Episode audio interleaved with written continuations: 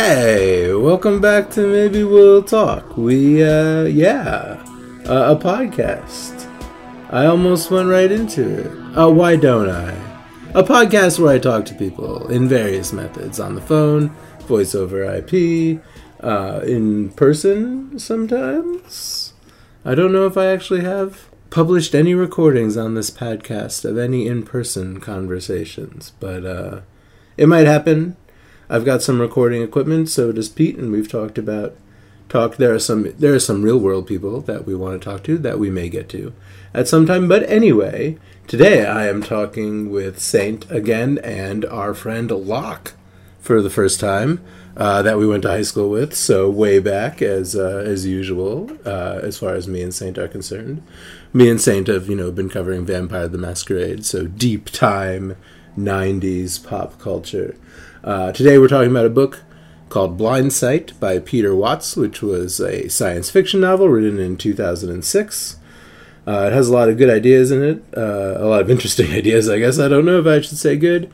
And uh, yeah, uh, I listened to, to it. I had a lot of fun. These guys had read it, you know, in previous years, and uh, they both kind of got refreshed on the material and we had a conversation about it and here it is. And before we get into it i did want to make sure i mention that this is definitely full spoilers and this is a very interesting book and uh, yeah you may if you are interested uh, pick it up and read it yourself. It's a book about a spaceship and there's vampires and artificial intelligence and thoughts, a lot of thinking about human consciousness. So that's the non spoiler review. And what follows this is the spoiler filled review.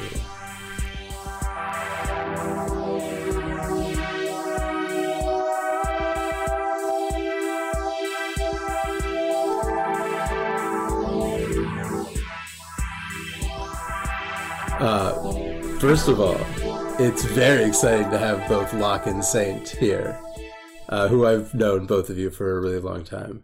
Hello. Uh, yeah, it's awesome to be here. Thank you. It's like uh, a high school reunion, but just the cool kids. That's exactly what it is. Um, and I guess my first question to both of you is Do you guys reckon that you are experiencing consciousness right now? I'm not really sure. yeah. I would say that I'm a localized phenomenon. Oh, that's a good way to. Okay. To yeah. quote Tycho Brahe of Penny Arcade. Uh, that's a good one. I like. I like that I'm a localized phenomenon. That is. That as is far as I know. What I believe, I am some sort of like ongoing process yeah. inside this meat and electrical thing, sitting at the top of my body. Um, yeah. And I mean, the rest I of the body is also is also the you know, as uh, as as Nietzsche once said, the mind is but a plaything of the body. Um, oh, sure. So, I do think it would be really interesting to talk about uh, whether human mind uploading, whether either of you think that's something that's possible. I, it's a little bit getting into the weeds of the book, or you know, to start with, but um, I don't know. I just I, th- I think that uh, so much of what we are is our nervous system and our biological processes interfacing with the electricity up there. I think if you're gonna end up digitally simulating a human consciousness, you're gonna have to prob- probably digitally simulate their entire body, yeah. and like the experience of them being in their body, yeah. for it to work. Um, it's so like this, basically. It's gonna it, it, it's gonna pretty, be pretty similar to this, probably. Yeah. That's what I think. I think this has all happened before, and it will all happen again. Time is a flat circle. Yeah. If you have enough big it's... bangs and universes in the in the p-branes, the bulk of the universe is spreading out through the multiverse. Yeah. Here's my second question for both of you. Do you guys reckon that you are alone in the rooms you're in? are you talking about my skull or the room that I'm sitting in? The one you're sitting in. Do you are you sure there's nothing that you are not seeing No. that's in the room with you? oh, yeah, I actually just read uh, that chapter, uh, maybe ten minutes before we started, because I started going through the book again.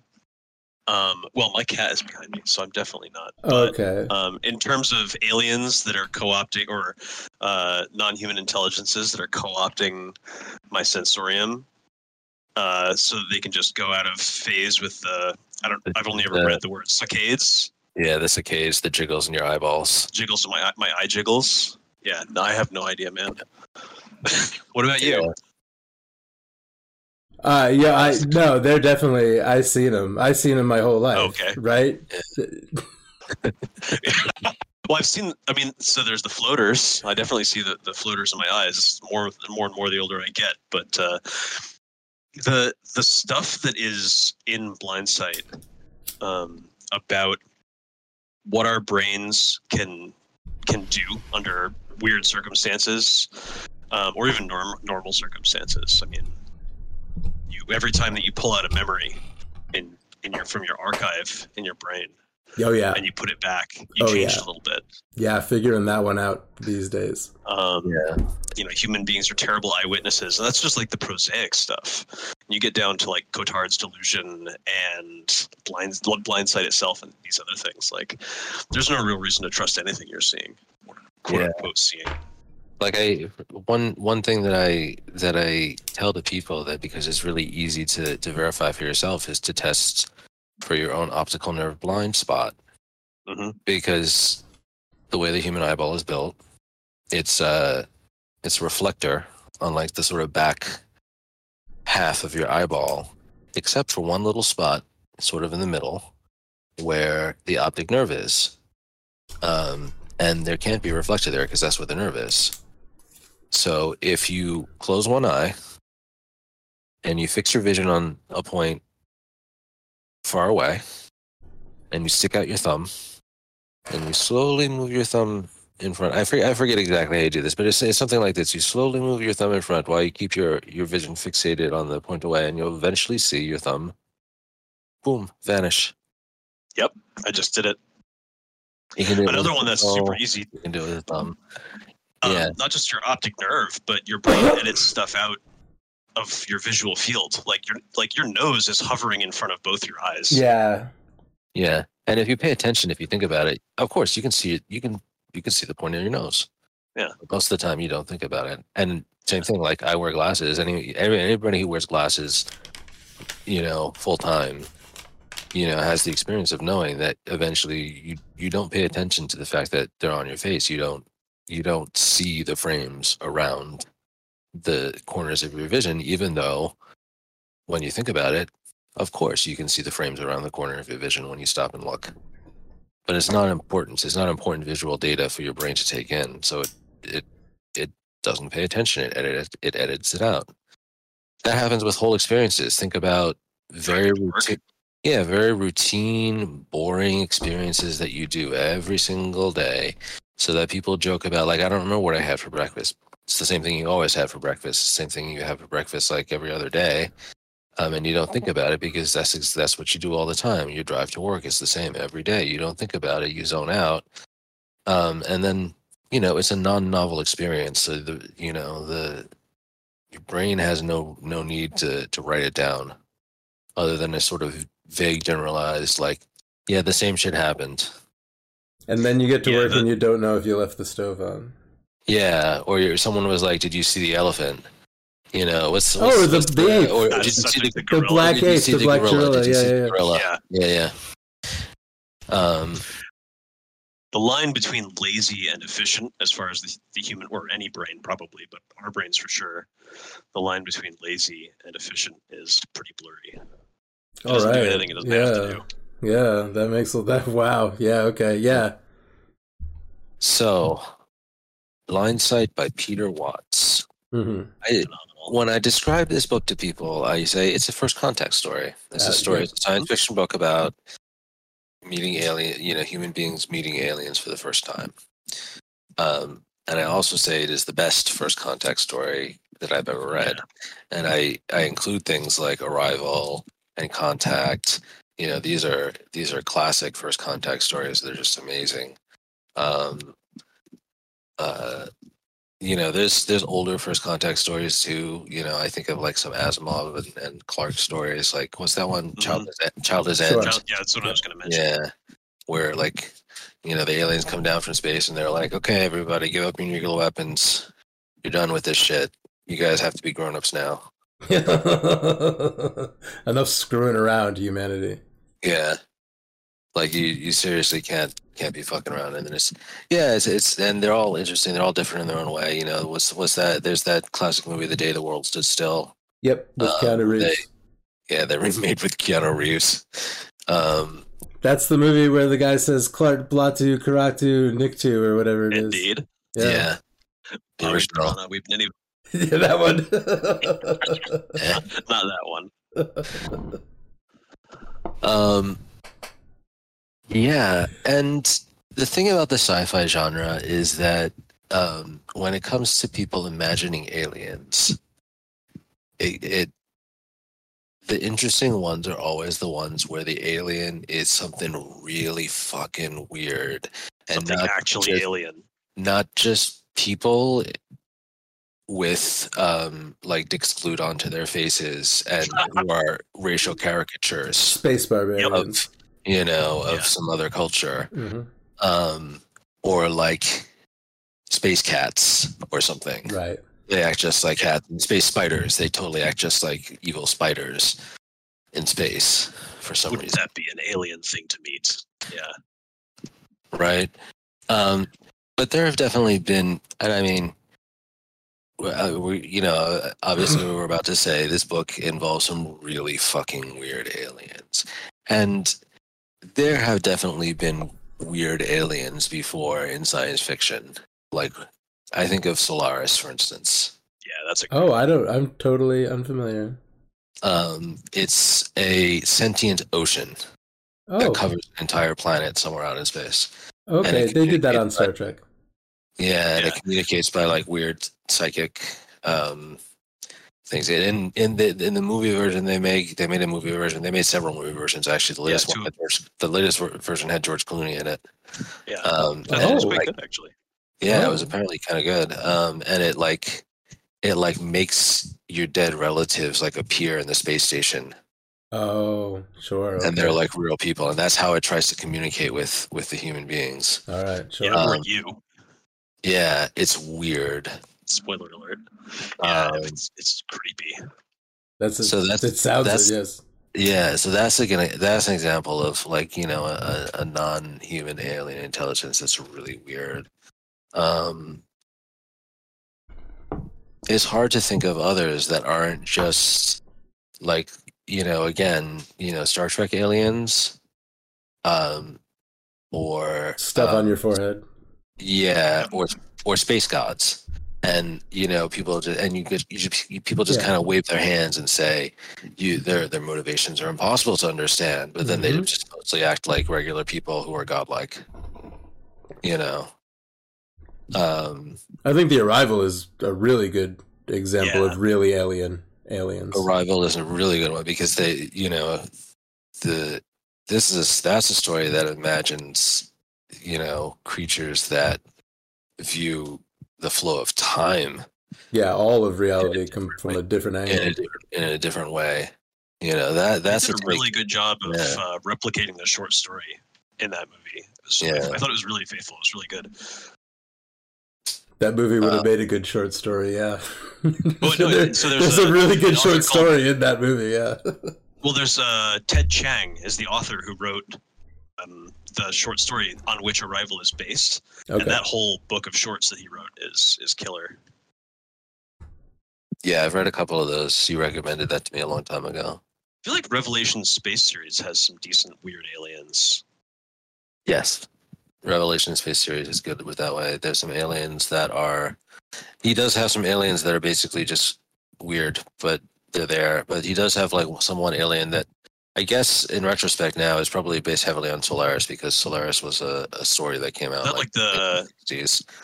What are they called? The ones that Uh, break you down when you go to the ocean. the pattern jugglers, which are That's like right. like a weird gestalt consciousness composed of like algae and um, like alien biomass floating in a in a in vast planet oceans, and they can communicate with people by like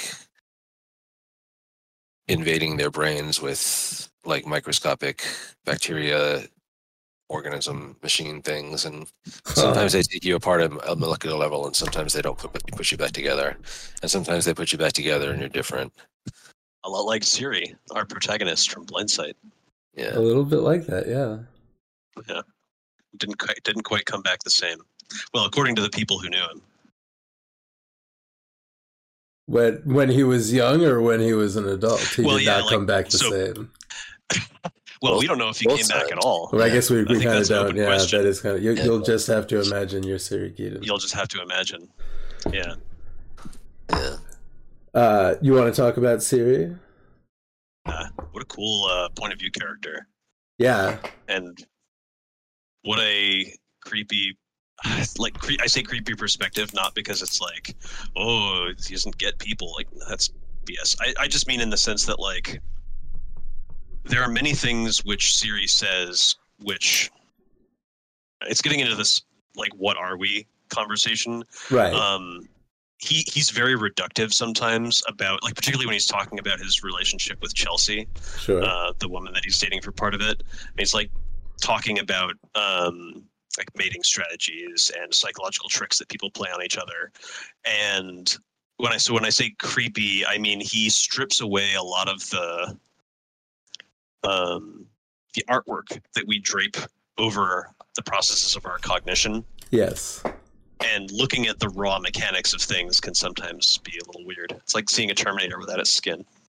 All right. right right or seeing how the sausage is made as the Yes. as the saying goes um yeah and that's the thing too i think it's really reductive in a certain way in its own way to say that siri isn't good with people because that's not true his Right. whole job is to be really good with people it's just that he has a really weird he has he has a really weird problem um you know um it, it, in his in his in the book it is described how um he has undergone a radical her- hemispherectomy is that Hemispherectomy. hemispherectomy thank you radical hemispherectomy because of his terrible epilepsy as a child this is a real medical procedure where they remove half of your brain. Um, they remove half of the cerebellum the top part i think. Is that the cere- cerebellum or the cerebrum? Anyway um, you can do just fine without it. The other half figures out how to how to how to work.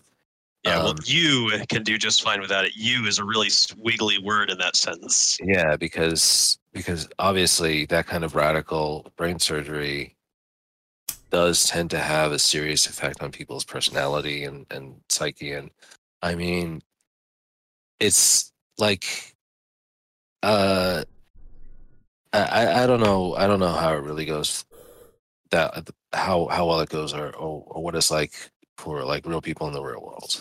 Um, Siri Keaton- really. Oh, go ahead. but I know, I, kn- I know, it, I know it's done. I know, I know it is done. Like right now, today, in the 21st century, uh, in the real world.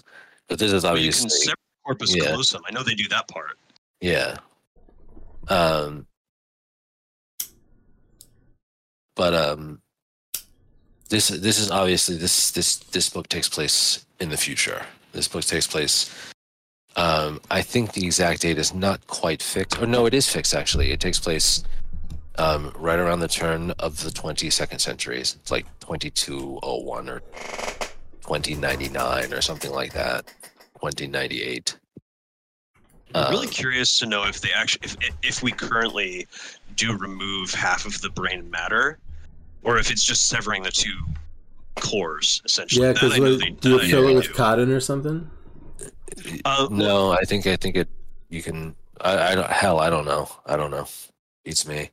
But There's um, a really interesting yeah. talk that Watts gave that's on YouTube that you can look up about um, the basically like the bandwidth between the two hemispheres of the brain and like how fat that pipe is from a data perspective. and that the corpus callosum is a fat enough pipe that the two hemispheres cohere into one personality, and that when you oh sever boy. that you sever that pipe. And so one of the thing I don't, you know, it's a really cool talk. I mean, it's maybe an hour, hour and a half. It's worth watching.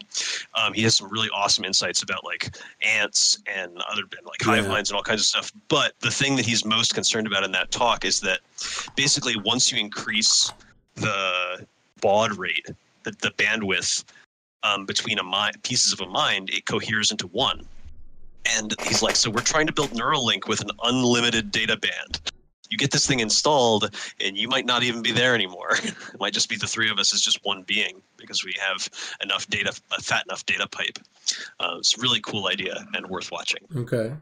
Yeah, Yeah. and I, I've I've seen that explored in, in other science fiction too. Of the idea of Gestalt minds of like a bunch of people they just Yeah. all plug themselves together with fast enough data transfer, and they cease to really be individuals. But he does it even in the sequel in Echopraxia. Yes, he does in Echopraxia in the sequel to this. Let's not talk too much about Echopraxia, Yeah. that that is also where I get the date for for Blindsight is is from Right. Echopraxia. I think in his notes for Echopraxia. So, but yes, Siri Keaton has undergone this uh, this procedure to save his life because of his um, his epilepsy as a child, um, and it's left him um, it's left him with a weird ability to both uh, read people in a really startling kind of way to you know sort of see you know the the way that he describes it is is to is to see the see the hidden depths from just the little ripples on the surface basically. Um but he's also terrible at processing or doing anything with his own emotions. Yeah. He's so fucking bad at it. And he knows it too. Um, Mhm. To the point where he feels like he has to describe his own emotional life as a Chinese room, which it isn't. But that's how he feels like he has to cope um, with like his life basically. Um and uh, the chinese room is is this whole philosophical argument um which is also kind of important to this book i guess um Mhm. that um it has to do with whether or not computers can think basically and whether a complex enough mechanical system um is the same thing as a conscious mind. Um and it's a weird argument. It's i like when i ultimately i think it's a pretty weak argument but it's an interesting thought concept. So the idea is if you have a person who's sitting inside a room and they have a big book in front of them with a bunch of symbols the chinese language they don't know any chinese but they have a book with all these symbols and a book of rules that say um, when you get a piece of paper slipped under the door of your room um, reply with the following symbols or the following you know groups or sets of symbols um, and write it on a piece of paper and stick it back under the door again. Um, so the room with the person inside working and the books and the the you know the cipher codes or whatever the the the sets of of how to respond to different stimulus can can sort of be said can can that room and that process and that system be, be said to understand the Chinese language and most people would probably be like "N- no Yeah. No more than I understand like C plus when I'm using a program that runs on C plus. Like right it's just the interface. So, um, that argument is kind of made to say that's why computers can't think, um, because the computer ultimately is not even a conscious person, you know, sort of doing, you know, because of course you take away the person in, in the Chinese room, then it's just the process. There's no, there's no thought there at all. There's no, there's Yeah. nothing there. Um, but um, there's a whole series of really complicated and formal philosophical and you know computational language kind of arguments around this this thought this thought uh Jesus Christ. Experiment. Oh, experiment. Yes, experiment. That was it. Thank you. That's the word I needed. Yeah, yeah, the edibles. The edibles are kicking in. nice. I think Um, it's. I mean, part of the problem is that it, we see it in a lot of these conversations as a binary. Like, does the, the thing under does the resident understand the system? Does the resident not understand the system? When like very few things are binaries, everything's a gradient. I mean, I've had conversations with people where they were probably not fully conscious. They were resp- It's like, hey, how are you? I'm well, thank you. How are you? like that conversation you might not be interacting with somebody who's conscious when you're having that conversation. It's just a series of it's like when someone says this, I respond with this. I've had arguments like with like that that are just it's the patterns playing out over and over again and nobody's really engaging with what's happening. Yeah. Yeah. Yeah. Me too.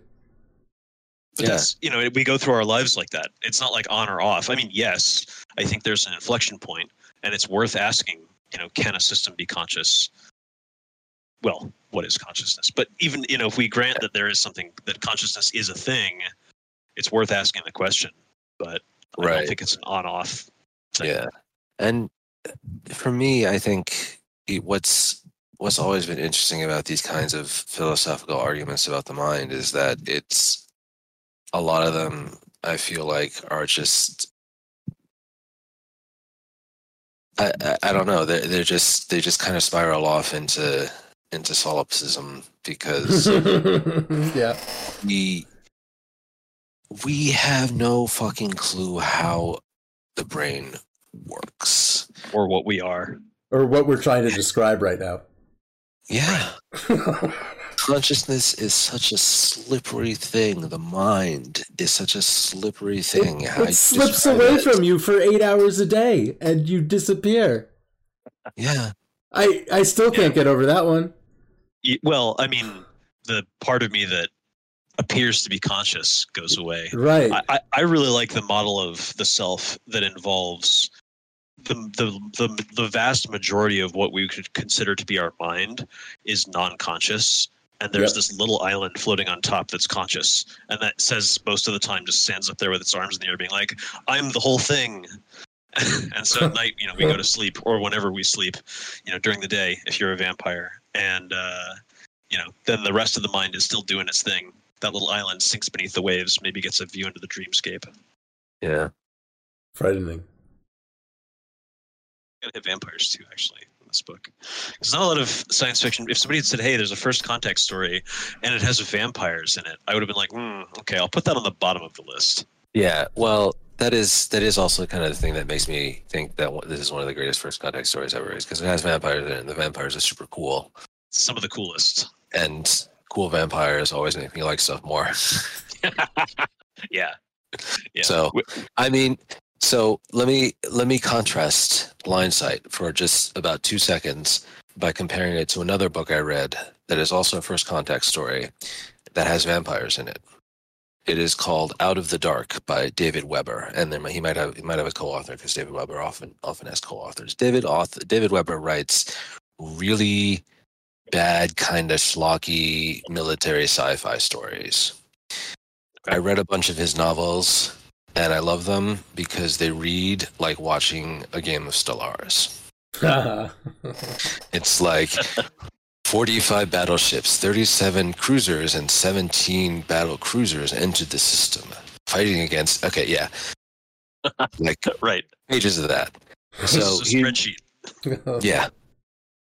So he wrote this story called Out of the Dark about a um, an alien race that invades uh, invades Earth, and uh, uh, this alien race. There's this whole complicated story about why why they're invading Earth, but what it comes down to is they have a really weird technology base. Um, they're one of the very few aggressive alien species in a galaxy of mostly herbivore and um, pacifistic kind of species. Um, but even humans are so much more wildly aggressive than even these guys um, that um, Something has to be done. something has to be done. Eventually, it's like it's like they came that. they came to they came prepared to invade like uh, medieval technology Earth too, and they also got here and it was the 21st century and they were like wait what the fuck how did these guys advance so fast because we're so smart and so cool that way um, but no, nevertheless we didn't have you know orbital bombardment so it kind of felt like this dude wrote himself into a corner because all this stuff happened um, and then suddenly dracula Huh? Wait, what? Of course, Dracula would have a, would want to have a say in if there's orbital bombardment going on and aliens coming Yeah. to. I am. Kick 100% I guess who wouldn't? Yeah. I am one hundred percent serious. The fir- this is what the first half of the book read like, and then suddenly Dracula was there, and Dracula was like, "I can't let the Earth be destroyed." So he turns a bunch of fucking soldiers and shit into uh, more vampires. They ride on the outside of the invasion ships back up into space because they don't need to breathe because they're vampires, and they turn into mist to infiltrate the airlocks, and they murder all of the aliens in their spaceships, and they steal their technology and shit. That's so great. That's That's, amazing. fantastic sounding. it it's like I swear to God, this book has I, like the only way I can describe what he wrote was was Dracula ex machina, Wow. Dracula from the machine. He wrote himself into a corner. He's like, man, I want to write this story about how this alien race invades the Earth, but I can't think of a plausible way how humans would be able to like avoid the problem of not having the orbital high ground and just getting bombarded, bombarded into extinction. So I guess vampires. That'll do it. That'll fix it right up. It was like he had a die. It was like the die, he rolled the die. It was like vampires, Superman, you know, solar flares. Yeah, It's like oh, vampires is cool. Vampires is cool. Yeah, yeah. Um, yeah, it was. It may have been one of the worst books I've read. I can't believe I read the whole Wow. thing. I Oh, was like, boy. why did I finish this? This is so bad. Oh no. Um, but it's kind of hilarious to think of it and, and contrast it to Blindsight, which is a different first con- kind of first contact story that has a vampire in it. This vampire is extremely cool, however. So they their minds also really not to not to distract or depart for a moment, but it it, it occurs to me that these characters are all very strong. They all kind of have a. It's almost comic booky because they all kind of have a set of abilities. Yeah. and uh, power. so Yeah. the vampires in general, and also, I also have a series. I listened to this book, so I have a few things I didn't quite catch. I got a few questions I'm going to ask you guys. Um, All right. But they, uh, their minds operate differently. They can visualize many different things at once and process many different threads of information. Yeah, Which is why he's they're the parallel captain. processors. Yeah. Parallel Hyper intelligent. Yeah. What I I've got a didn't question catch about okay, vampires. Yeah, I've heard, I've heard, I've heard differing opinions, seen differing opinions online, um, about whether vampires are conscious in in, Watson's in universe. right. Yes. Okay. Yeah. Yeah. So, what do you think? I'm curious what your takes are. I'm pretty sure they're not. Yeah. I didn't quite catch it. I think I think he and again this is referring referencing exo, echopraxia. He pretty much Oh. comes out and says in echopraxia Okay. that vampires are not conscious. Walking computers. Yeah. Um so I want to I want to lay out the background for the vampires in this story. So Yeah.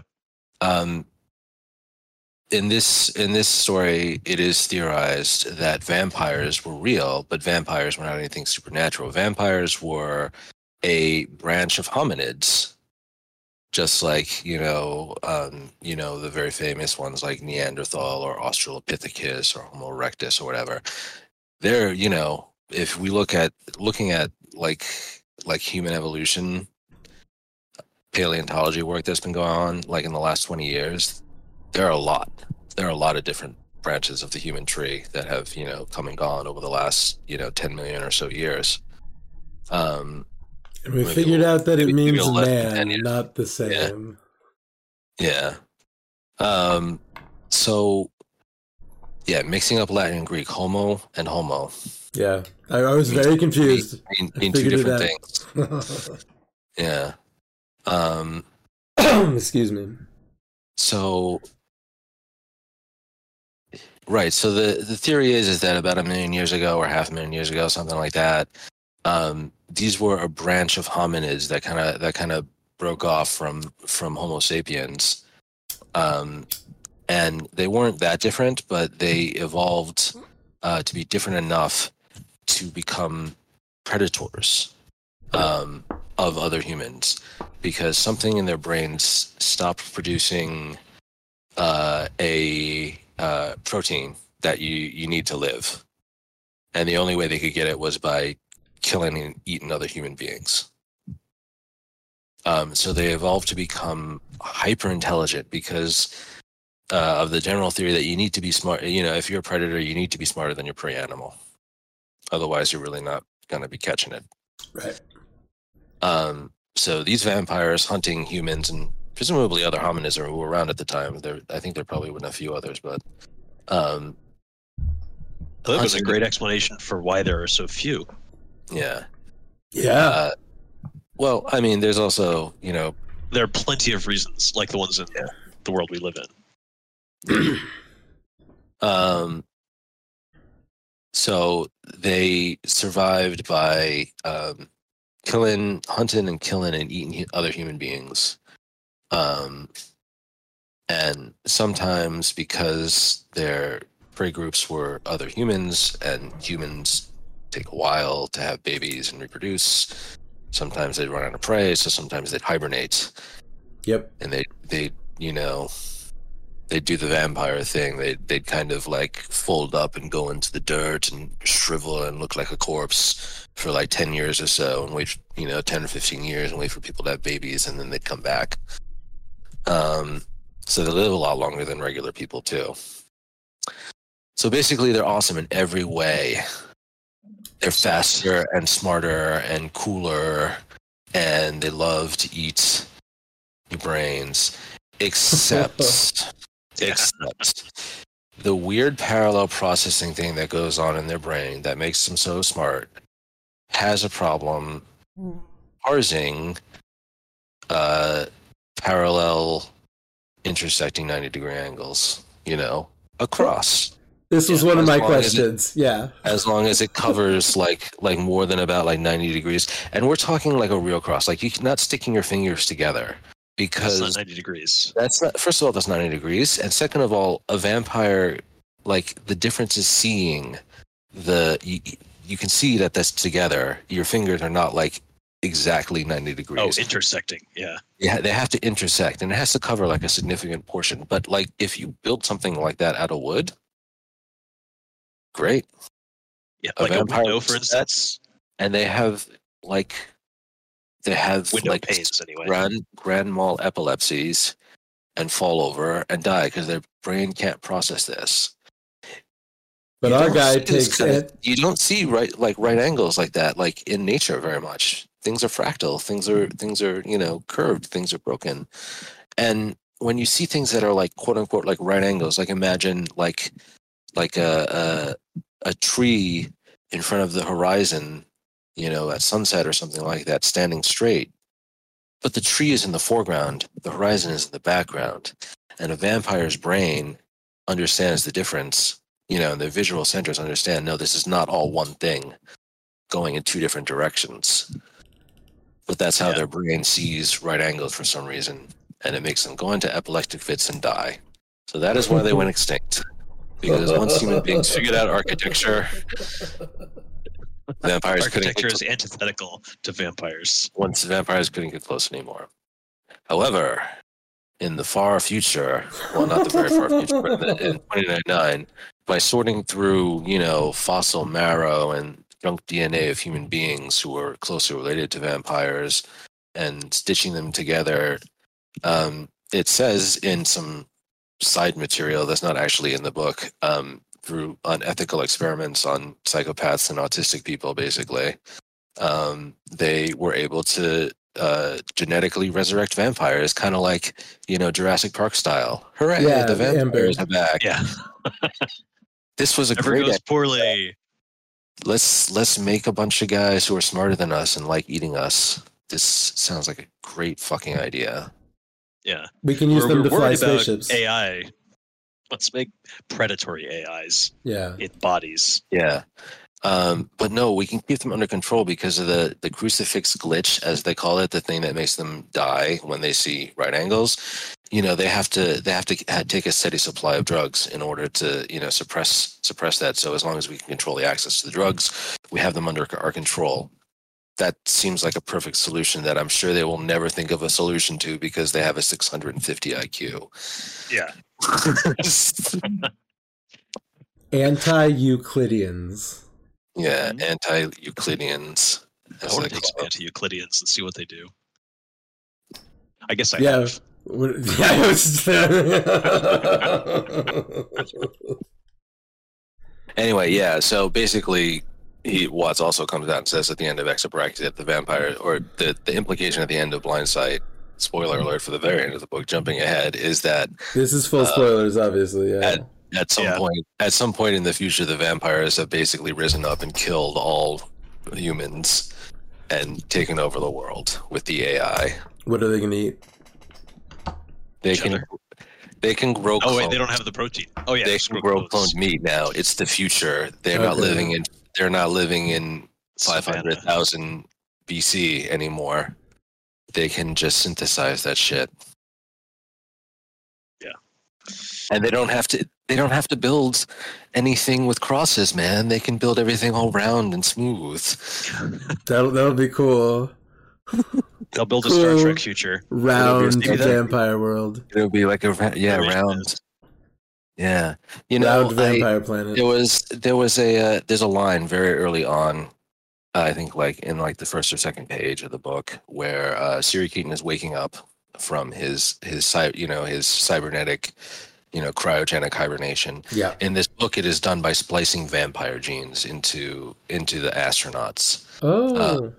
Yeah, Uh, it's partially mechanical, yes, but it is also done partially through biological I means by by you know splicing these enabling their bodies to do the hibernation trick, to do basically. the yeah to do the similar hibernation tricks to the vampires and there's a line that says nobody gets past jupiter without being part vampire right. Yeah. and i love that shit it made me think of a, of a, of a podcast we did a, a while ago where we were talking about vampires in space That's why. That's why I listened to this book. That's why we're talking about this now. 'cause Talking about Lasombra going to space. yeah that's right the Lasombra They would Totally, love it the most. want to, Yeah, they the would love it the want most. to flee they want to flee the the oppressive light of the sun Sail the and stars. live Sail their Live. ships Yeah. live the in the abyss great itself. yeah in the great darkness of the void the void The void. I mean, this book really makes you makes you feel it when they talk about how they fly to Big Ben, about how much empty dark space there is, and they haven't even gone very far from from the sun. Yeah. They, they get about a half light year away, Hmm. um, and it's empty, but it's also full of stuff. It just happens that all that stuff happens to be really far away from each other. Um, but like the the setting for this book is um, a uh, what they call an OASA object, right? OASA object. O A. yeah, I, how you pronounce it, I couldn't tell you, but OASA, I think is It's a it's an acronym for something. It's it is uh, something like base is basically like a rogue planet. Um, rogue planets are planets that um, just you know they're small rocky bodies flying through the galaxy, or or even intergalactic space, I guess. Um, not gravitationally bound to any star, not you know like Earth or Mars or Jupiter, circling around Sol. Um, there are quadrillion, quadrillion, quadrillions of these, just like in the in the Milky Way alone, ranging in size from real small to real big, um, because just of the way gravity works and the way star formation seems to work. Um, people figure that um, the vast majority of planets that are created during when a star forms and all the gas forms around the, the star and planets are kind of coalescing the vast majority of those get like thrown out into space. They don't stay hanging out around their stars. Um, so there's a lot of shit. There's a lot of matter floating around there. And a lot of them take the form of big balls of hydrogen because hydrogen is pretty common um, but also you know some some other basic elements um, carbon with uh, you know um, oxygen um, helium, you know, all the basic stuff you find um, in a lot of places. So that's where this takes place around um, a planet which they nickname Big, Big Ben, which is about 10 times the mass of Jupiter and about twice as big. Pretty big.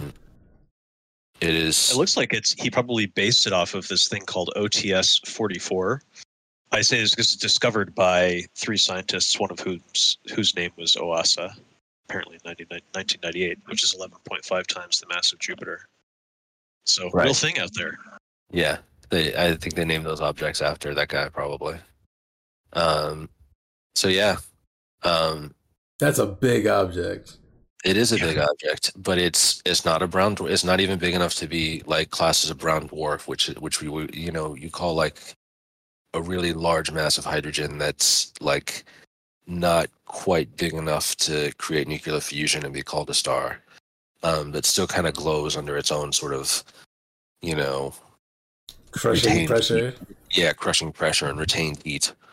Yeah, this is just like a really big Jupiter that got kicked out of its its uh its uh solar system and floating free. And in fact, I because I I was just rereading it uh, and I only got to reread like the first little bit, and it, it says like this you know based on like the chemical structure probably it's a it's a canis uh you know uh canis minor object which means it was part of like one of multiple dwarf galaxies that the Milky Way has eaten over the billions of years. Oh, This, this is actually this is an object from beyond the Milky Way. Technically, it's a weird place, And far this- far away from from the solar system, and they go here because um, in the story a bunch of uh, like something weird happens to Earth. A bunch of satellites appear o- over Earth, like sixty-five thousand of them, in a perfect geometric grid, and flash basically take a picture of Earth, boom, and then send some messages somewhere. So they follow the messages back, um, and they find this, they you know, to a source, which is this thing out in the uh, in the Oort cloud, in the outer reaches of the solar system, um, and it's basically as the story goes like this this thing is basically this alien thing calls itself rorschach. Um it's a joke because it's not sentient it's just reflecting back on the sentient creatures the conscious creatures looking at it and it knows this too in its own kind of weird way so it's making that joke in the um, in the sense that it can know anything. I was just gonna say, yeah, Right. Yeah, this is when Uh, we really start talking about the Chinese room. Yeah, and this is th- yeah exactly, and this is what yeah exactly. This is why we talk about the Chinese room, because it, it comes to it comes to the understanding of the human beings who have flown out and the vampire who have flown out on this spaceship called Theseus um, to uh, to to meet Rorschach. That Rorschach is not a conscious entity. It is much smarter than them by orders of magnitude. yeah. It is much more powerful and technologically advanced than them, but it does not have a conscious mind in any kind of way. It's just a series of processes, um, as we would understand it. And it, it calls in you know, the whole the whole book calls into question the idea of like what is consciousness and what the hell is it good for? Um, and it posits that basically consciousness is a waste of processing power that our brain uses, um, and it's potentially dangerous. potentially Yeah. Dangerous. do. in fact. If I recall correctly, that's actually what Watts like the premise when he started writing the book was that he was going to make a science fiction book about what consciousness is actually good for. And it's such a it's like quote unquote downer, but it's such a kind of bleak perspective on consciousness because he just couldn't find anything. Yeah. And the idea is these these aliens are here to destroy humanity because they didn't like our TV. well, they did. They did not like the way that our slogans and our bullshit and our language caused their minds, whatever it is, to run in loops with our bullshit. Yes. They our Basically, language was we considered wasted an attack. processing cycles Yeah. by Basically- giving them nonsense data. Yeah, basically this is this was their reasoning, uh, if it can be called reasoning again. I can't wait to talk about this again when we're talking about Metal Gear Solid 2 when we're talking about Death Stranding next time. Yeah. This is all this is all that's that's it. That's the aliens received broadcasts from humanity during the broad, from the broadcast era. They analyzed them. They said, "Oh, this is from a conscious. Uh, this is from not conscious. An This- intelligent. This, is from another Intelligent. intelligent, intelligent uh, creature. Let's analyze it. They analyze it. What does it say? It doesn't say anything. It's a fucking waste. Why is it here? If it's wasting our processing power, that means it's an attack. We're being attacked. Hit back. Uh, for for for at least seven years, I've been saying that language is absolutely the heart of the problem. Language itself. Right. Well, and speaking of the whole mind to mind communication thing, language is our shitty way of smashing our brain experiences into noises that we can, you know, say to other primates and have them have some basic half-assed understanding of what of what's going on in our brain.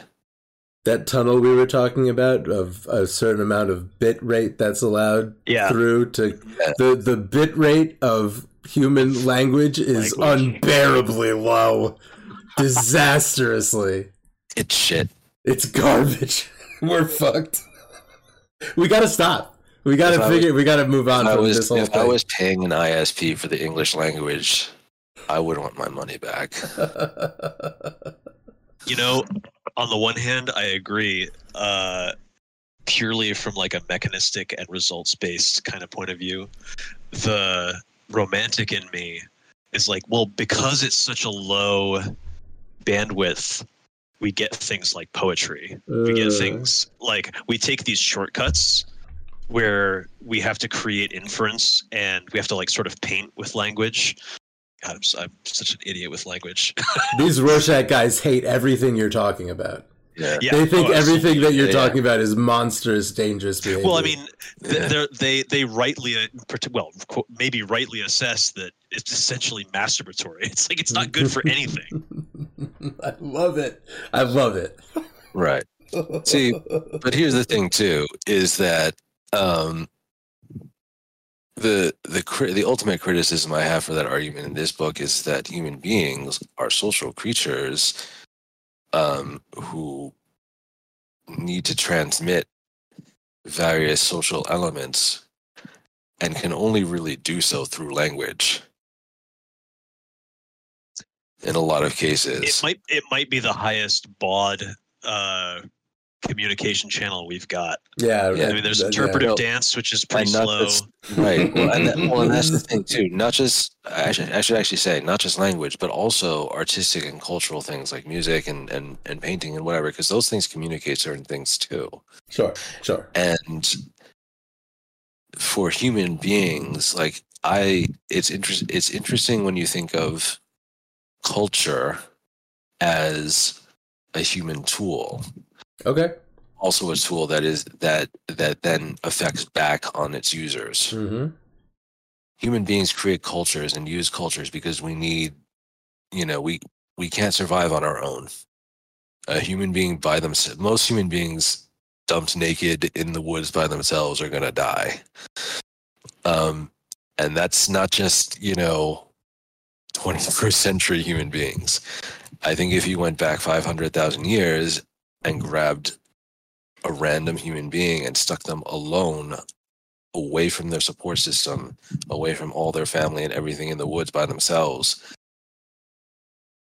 they'd probably have a better chance of living than a 21st century person. But they're still Uh, gonna have a maybe. tough time. yeah, It is They're gonna have a known. tough time. yeah. alone is still a hard thing to be for. Alone is a hard being. thing for a human being. You have to sleep.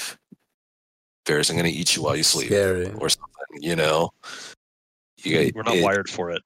Yeah, you're not. I mean- it's You can't have the polar opposite where you're never alone. But uh, yeah, if you're totally on your own, you're boned. Yeah, yeah, yeah. Um, so, so culture, um, and the conscious mind, and things that the conscious mind does do, especially in social settings, but also in non-social settings, are are do I think I- provide some kind of I think we could have culture without consciousness. I still think it's required. Possibly. I think that, Possibly. like, Uh, Because if if if sapience is just the mirror, like reflecting on what's happening inside, you could still broadcast out without thinking about what's happening inside. I've met many people who do, um, you know, but uh, yeah, I really don't think it's necessary. I mean, in the same way that like, if culture is a tool and all tools are for affecting change on what seems to be external to us, like there, you can make a tool without knowing how you feel about it. Okay. I mean, yeah, especially if you are, you know, if your uh, interior is just a Chinese room, sure you can. yeah. I mean, you might you might invent a whole ring of barbed tentacles flying through space, Yeah. you know, Again, by accident. Yeah. Yeah, because that's that's what Rorschach looked like—a ninety kilometer wide wreath of barbs, like that the fucking. whole thing embodied that. the concept of torture. He says. I love I love listening to that Wumps Wumpscut song when I'm Oh, reading yeah. the book. Wreath of barbs, Wreath of Wreath Barbaras. barbs. Yeah, um, Wumpscut is a German industrial band. By band, I really mean just like one dude. But Is it quoted uh, in the? no, oh hell no, I don't think it's even. Oh, They have Because a there's- song Listen there. slash There- album called Wreath of Barbs. There's Yeah. a quote in this book that I'm really that I'm gonna really in particular that I reacted to. Oh, hit hit me! Unless it's unless it, you're burying the lead. Yeah, No, no, you want to know what it was? Yeah, I Yeah. want to know. Is there a fucking Trevor Goodchild quote in this book? And is oh that yes, there and is. is there a real Trevor Goodchild or is that an Aeon Flux quote? it is an Aeon Flux reference, 100. percent I don't even know what. Do you know what? Do you have it marked in your book? Whatever kills you makes you stranger. That's what it is. yeah. That's the one. This is what the first thing in Aeon Flux that I thought about is there's one episode where Trevor or somebody, or actually I think a guy named Claudius is involved. I'm gonna bring up a guy named Claudius every podcast from now on. I think a guy named Claudius like puts on this harness and it vibrates him into a side into a world next door because he's on a he's on a different vibrational level and that Yeah. is and that made me think of the scramblers Yeah, Yeah, that's cool. yeah. Gosh, so, I have to yeah. go back and watch some of that old Aeon Flux. I have yeah yeah done the old I- liquid television stuff in a long time. Man, I've got I've got I've got MP4s or something of like the original all the all the Aeon Flux shorts. Uh, you want to take I a remember real departure for a second But Can I- sure. Aeon Flux is a great visual style to think of when when reading Blindsight. Yeah. It's Yeah. Bleak. so weird and bleak and spindly and They actually the the way that he describes vampires, I wonder if he was looking at Aeon Flux's art style, man might have been the way they about Aeon move Flux. and the way the limbs. yeah wow Yeah, they're all herky jerky, but also quick and strangely Yeah. graceful. Yeah, so yeah. That's yeah. Vampires are Aeon Flux. so saint i've been trying to tell locke that he's got to watch kindred the embraced Oh yeah. Just it, like that's the thing now is like it's bad. It's so bad, dude. It's I believe that. um That's been my major stumbling block. I don't know, but that's the thing. It's like you watch it. I have knowing- it queued up, Koya. I do. You, you, It's you on my watch it- YouTube live watch later. Yeah. you watch it knowing that it's bad. You watch it to laugh at it, and you watch it knowing that some of the people are in it. Like like one of the like one of the bozo cops is Dokes from Dexter. Surprise, motherfucker! That guy. He's in Kindred the Embraced, man. As a cop. It's the best. When I realized who it was, I was like, surprise, motherfucker. there's so much good there's just so much good shit in that show Oh, and man, good, yeah, good people watch- doing good shit You uh, pour out pour out a glass of whiskey, get a joint, something, watch it to laugh at it. It it's is- um It's like a game of Vampire the Masquerade. It's like they acted very poorly with very poor sets and no Oh my budget. They acted out a game of Vampire the Yeah. Masquerade. If I Yeah, don't just- try to imagine that it's actually taking place in the world of darkness, but I imagine that it's a LARP being run, that's Yeah. exactly what it is. That- that's, that's exactly what I will do. it's oh not- my god, it's I exactly am what it watching a. LARP, not vampires. That's It really- amazing. okay, now You're I'll do it. Now, I, you're now I have a lens. Okay, You're watching that's LARP that Alan, that Yeah. I'm watching Spelling- Origins, you know, 1998 spelling edition. Yeah, you're watching Aaron Spelling's LARP from 1998. Oh my god. Okay, now I'm pumped. Now I'm excited to see it. It's really it's a special like but you know rainy day really and I'm not you know I'm, Yeah. I'm never I'm never in a hurry you don't need you don't have it you don't have any got any homework to do but you got some you're gonna have to watch it you are Yeah. so I'm no, sorry for Absolutely. I guess you know what? I would Oh, totally be down to do a series of these on Kindred the Embrace. oh my gosh, We talked about that. We we did one, what do you what do you think about two. that Saint what do you think about I would do it. to do it because I haven't rewatched it actually in a little while. I I- used to I- rewatch it. I used to rewatch it with, mm, you know, Locke. You remember? You know, you know Yeah, my when my we New lived York together? Vampire- yeah, when we lived together, my New York City vampire crowd. That was a common common thing to when we are hanging out. This is like before we had kids and you know Sure. could hang out until two in the morning on random nights and you know drink drink a lot. But you throw on Kindred the Embrace to laugh at it. So I haven't really watched it much into, you know since then. Um, but I would be down to do a do a few episodes on Kindred the Embraced. cool I don't think we should do like an episode. Not one per episode. Yeah, Right. we that can do might like we slog. do like two or three episodes per Yeah. per yeah. podcast or something like that. Great I I love I love it I I, I love Dude, it I all right. love it There Yeah. was there was such a good there was such a good Tumblr site and it's gone now because they destroyed they took their page down in protest during the during the great Mm. Tumblr por- uh, porn purge. yeah But Right. they had they had these hilarious like like meme recaps of all of the the Kindred the Embraced episodes. oh man Just, they were just so good. Oh, I miss those. shows the show's I would good just- it's just Sometimes so I would just 90s. call those up and look at them and laugh at them. yeah. Back to Blindsight though. Yeah. Um, I don't So, want yeah. Yeah. Uh, I don't think it. I, not not to like get down into it, but the Sure. question that I had earlier about whether vampires are conscious or not, I think it's it's a weird idea, based like if you combine it with where their evolution is supposed to have come from. Like, okay, so did they become non-conscious as they were uh, hunting humans, or did they did were neither of the wait, were humans not conscious when they split off and we developed consciousness later? Like, if they don't have it now, Ooh. like what the i mean i don't think it's explored in what in i don't remember echopraxia i don't think it's explored. No, But that's a weird set of ideas. I mean i could understand The same that- the same questions are asked, I think, but but no answers. interesting. Okay No answers. because he says that like empathy is one of the first things to that like starts to go. And it's like so if stuff is getting stripped out of their experience you know as uh generations cycle through. Anyway just a weird weird thing to think about. Yeah, but but that, but then that's the funny thing too, because I don't think empathy is necessarily related to consciousness, because social other social animals, you know, exhibit empathy. You no, know, no, I- I don't mean it is in terms of a connection, just in terms of uh, pieces of the human experience getting stripped out um, in general. Anyway, yeah, I the I have to be honest and and and still say it is difficult for me to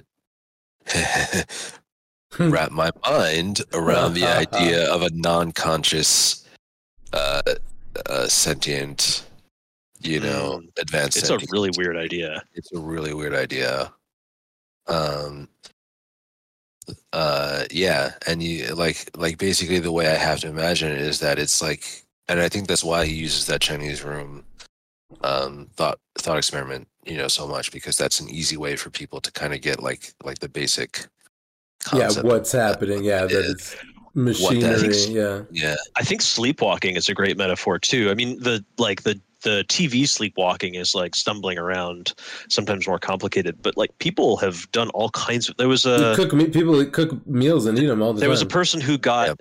uh they there was a, I mean again uh, this is me I may be misremembering it but yeah, yeah. my recollection is that there is a court case in which someone was uh, adjudicated like where they they were judged innocent because they had killed a person while they were asleep.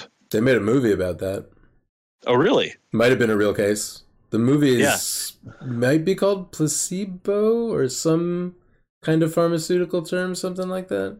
I, I, we I- do all kinds of stuff. there is a movie based like, on that premise. yeah like I've I've had conversations with people who were asleep. Oh yeah. yes Oh yeah. sleepwalk, sleepwalking is weird man sleepwalking is funny Yeah. and, and i've i've you know, I had I had a friend who who sleep who used to sleepwalk sometimes when he was a teenager and he was a kid. He told me some wild stories. Like he told me, like, that- wait, was it me? Do I not know this? no, it's not. It's not you. But Okay. I, I had a friend who told me like one time his mom watched him come downstairs, come into the kitchen, take a knife out of the kitchen, like draw it across his hand a couple times, like he was cutting his hand. Except he didn't actually manage to cut his hand. Put the knife away and then walk back upstairs. I.e. Eehee. And she was like, before she could like Yikes. stop him, and he he was probably like, I think he was probably like thirteen or fourteen at the time or something like that. So like, you know, Right. you know, you're you know you're big enough to reach the knives. You're not like a six year old kid. Right. you know, but also as you know, 13, or 14, you understand not to fucking go around stabbing yourself or playing with knives Most of us. most of the time. I think we played with some swords, but that was, Yeah. you know, Yeah. I have um I have an idea. I well I had a thought about the Chinese room since we were sort of are touching on it now. Um and it has to do with Siri Keaton and kind of and actually what the the title of the book is, which we have not really even actually discussed, which is the idea that maybe when your eyes are not connected, your brain or when you are not consciously processing your or receiving the information from your eyes, your brain that controls your motor functions might still be able to catch a baseball thrown to you, even though you think that you are blind. And uh, it elaborates on that more, but the Chinese room is almost like processing language blind, if you want to think about it that way. Like your Ooh. brain might process the visual information even though you are blind. And what Mhm. Siri is doing with his Chinese room is he is processing empathy blind. Without empathy, he is organizing and recording for himself and his reports the internal workings and emotions of everyone he sees because he has become so adept at processing it without experiencing it. So we've got a lot of layers of That's a really cool way to to structure Yeah. that thought. hmm yeah. We got a lot of Yeah. Chinese rooms going on. yeah, and there, and he, the the story layers them like, and it, it I mean, ultimately, This book is so fucking good. Yeah, ultimately, it's, it's not really too subtle. It kind of, it ultimately kind of beats you over the head hmm with the fact that you know, um, it's kind of bleak. You know, all the things that It's human extreme- think- yeah, this is- beings- human beings think are great and awesome about themselves. The the wonderful things that we that we regard as great, like our our social structures, our art, our culture, our literature, uh, are all worthless and pointless. This is a doomer book for doomers.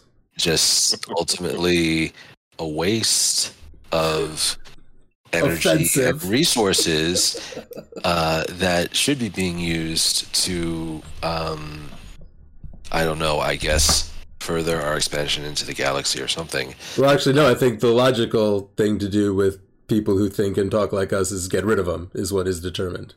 Yeah, actually. You Get chuckle. Um, put it nicely, stick them into a nice box where they think they're in heaven until they die naturally. Mm. Mm. You don't actually have to like, you know, line them up against the wall. If they willingly march into the, It's less Yeah. resource intensive to just let them do it, put themselves into a into quote unquote heaven. Which is we should we should mention if anybody's not familiar. So heaven Yeah, in the that's, that's a book thing in this is a book too. specific thing. yeah, Uh, it's a it's basically a mind upload where Yep. the person in the mind upload scenario can sort of create their own universe that they're It's- inhabiting. This has all happened it's not- before, and it's it will not all. specifically, it's not a mind upload because they don't have mind uploading yet. That's true, right? Their brains in But they- jars. Their brains are well. That's a rumor. The rumor. The the- rumors. Yeah, that the they're what they rumor say is is that, that- eventually they carve the bodies up. Maybe. Yeah. Or you know they not- do. You not, know they oh, do. Of If course not, they do. If not, it's Matrix style. You know, they're in. They're in. They're in like a. They're Yeah. in a Tubes of yeah. style. They're in a Well, tube. and the but and the their spare CPU cycles of their brains get used for all kinds of other stuff. Right. Yeah. Right. That's the. But yeah, so when we're saying that people get li- people send themselves to heaven, it's not a euphemism. Uh, it's yeah. an actual scenario. Heaven is a place like in Black Mirror. Yeah. and Yeah, it's or that Madonna song. Yeah, and it's in and it's yeah. it's a VR where you get whatever you want, or or maybe whatever the AI thinks you actually need. Because it's well, run- his mom specifically is seems not to be getting what she needs. Perhaps maybe the AI doesn't care if you get what you need. Maybe the AI thinks Yeah. what you need is not to be in here. Well, uh, although he mentions are. that so. the thing that his mom he, he- what he infers from his mother's topology as he would put it is Right. that the thing that she doesn't like is that people might not have a perfect opinion of her like she's a terrible narcissist Right. and so in order for her to have the fantasy she wants no one else can exist because if they exist then they might have a bad opinion of her and that's not acceptable Right. But keeping also keeping in mind that Siri Keaton is a unreliable narrator and he hates his mother. Right.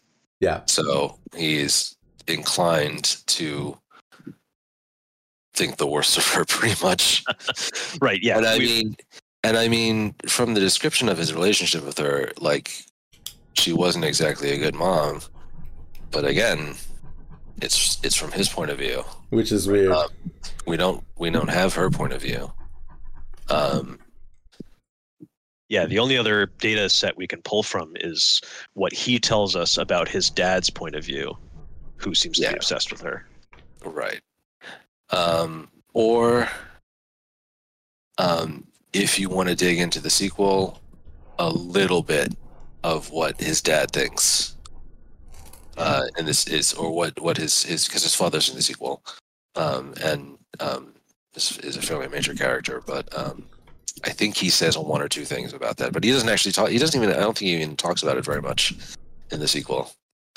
Um, but it's a major point in, in this is that um, a large number of human beings elect to go to heaven.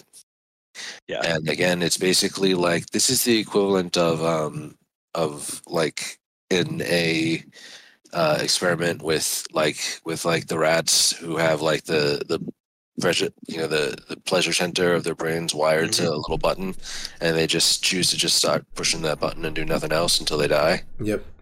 Um, you know that's kind of what it is and i mean imagine nowadays where i was talking with somebody about like ai generated content ai generated movies ai generated tv shows ai Oh, generated boy. books and everything it's coming you, decide, you say uh, ai please write me a 10 book epic uh, novel a series of novels to read in george r. R. Martin style but about a group of plucky adventurers uh, in the Dragonlance universe, and it will spit that shit out for you, and you'll read it.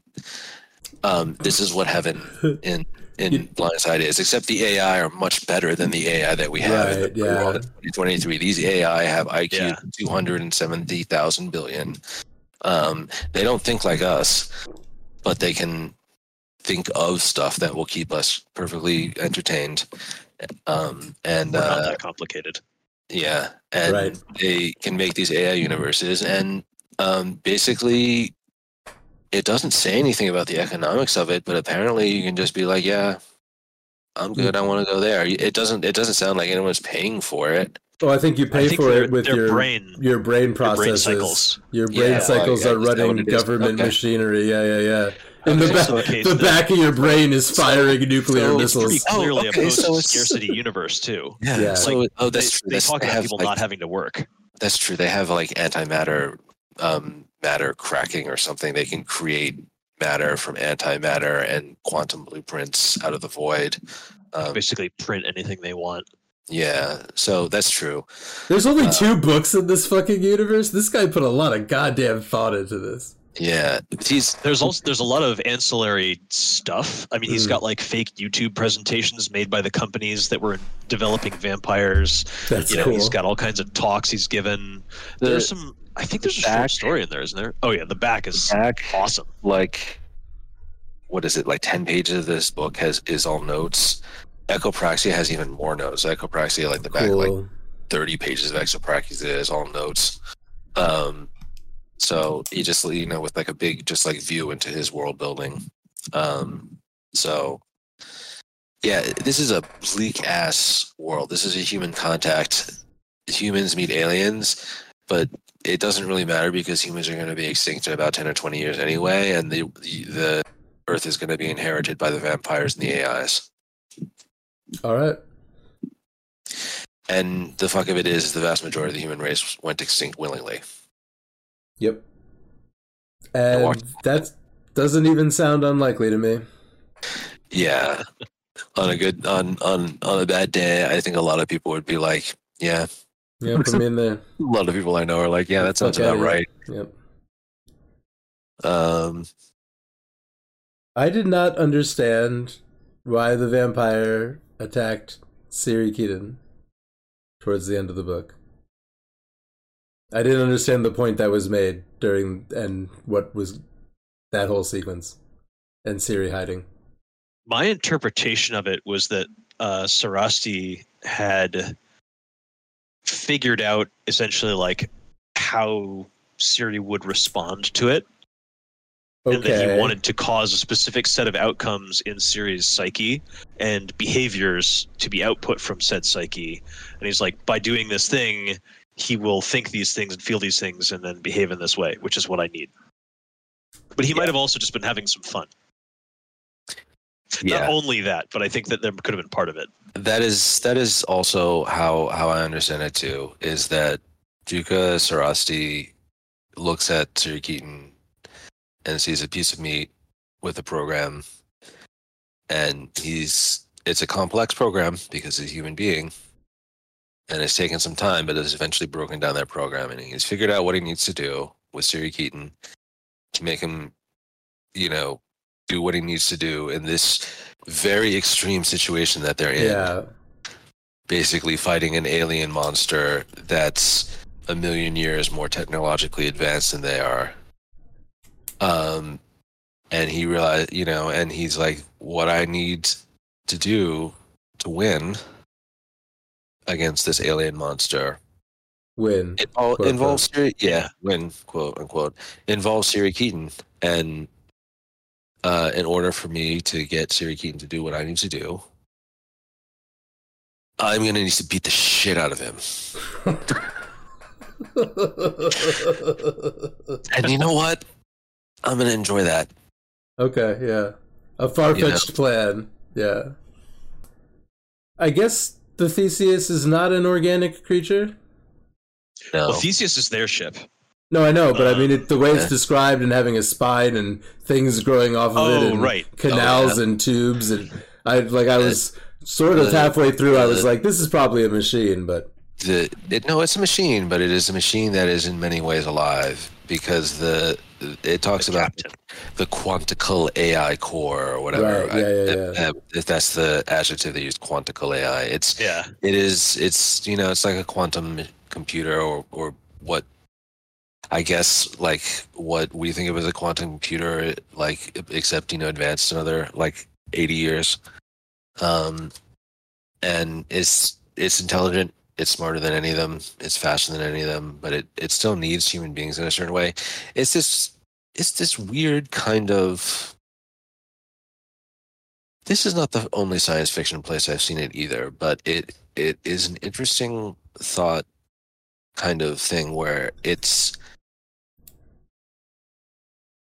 it's kind of it's kind of like the super intelligent AIs and the vampires and stuff don't exactly need human beings, yeah, but human beings can still actually be useful, even though Sure. they're not hyper intelligent or hyper, you know, or omni, you know, competent or, or whatever. Like they can still have their uses.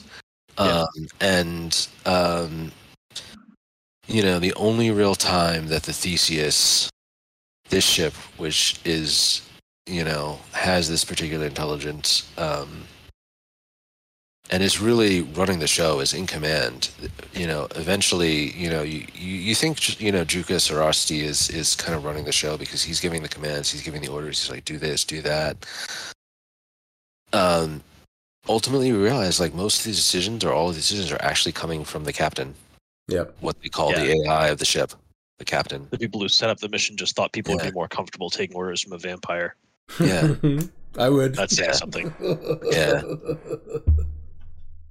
Also, Uh, it, you're less likely to get a mutiny if you know your captain is yeah, Dangerous. incredibly strong and fast psychopath over an AI.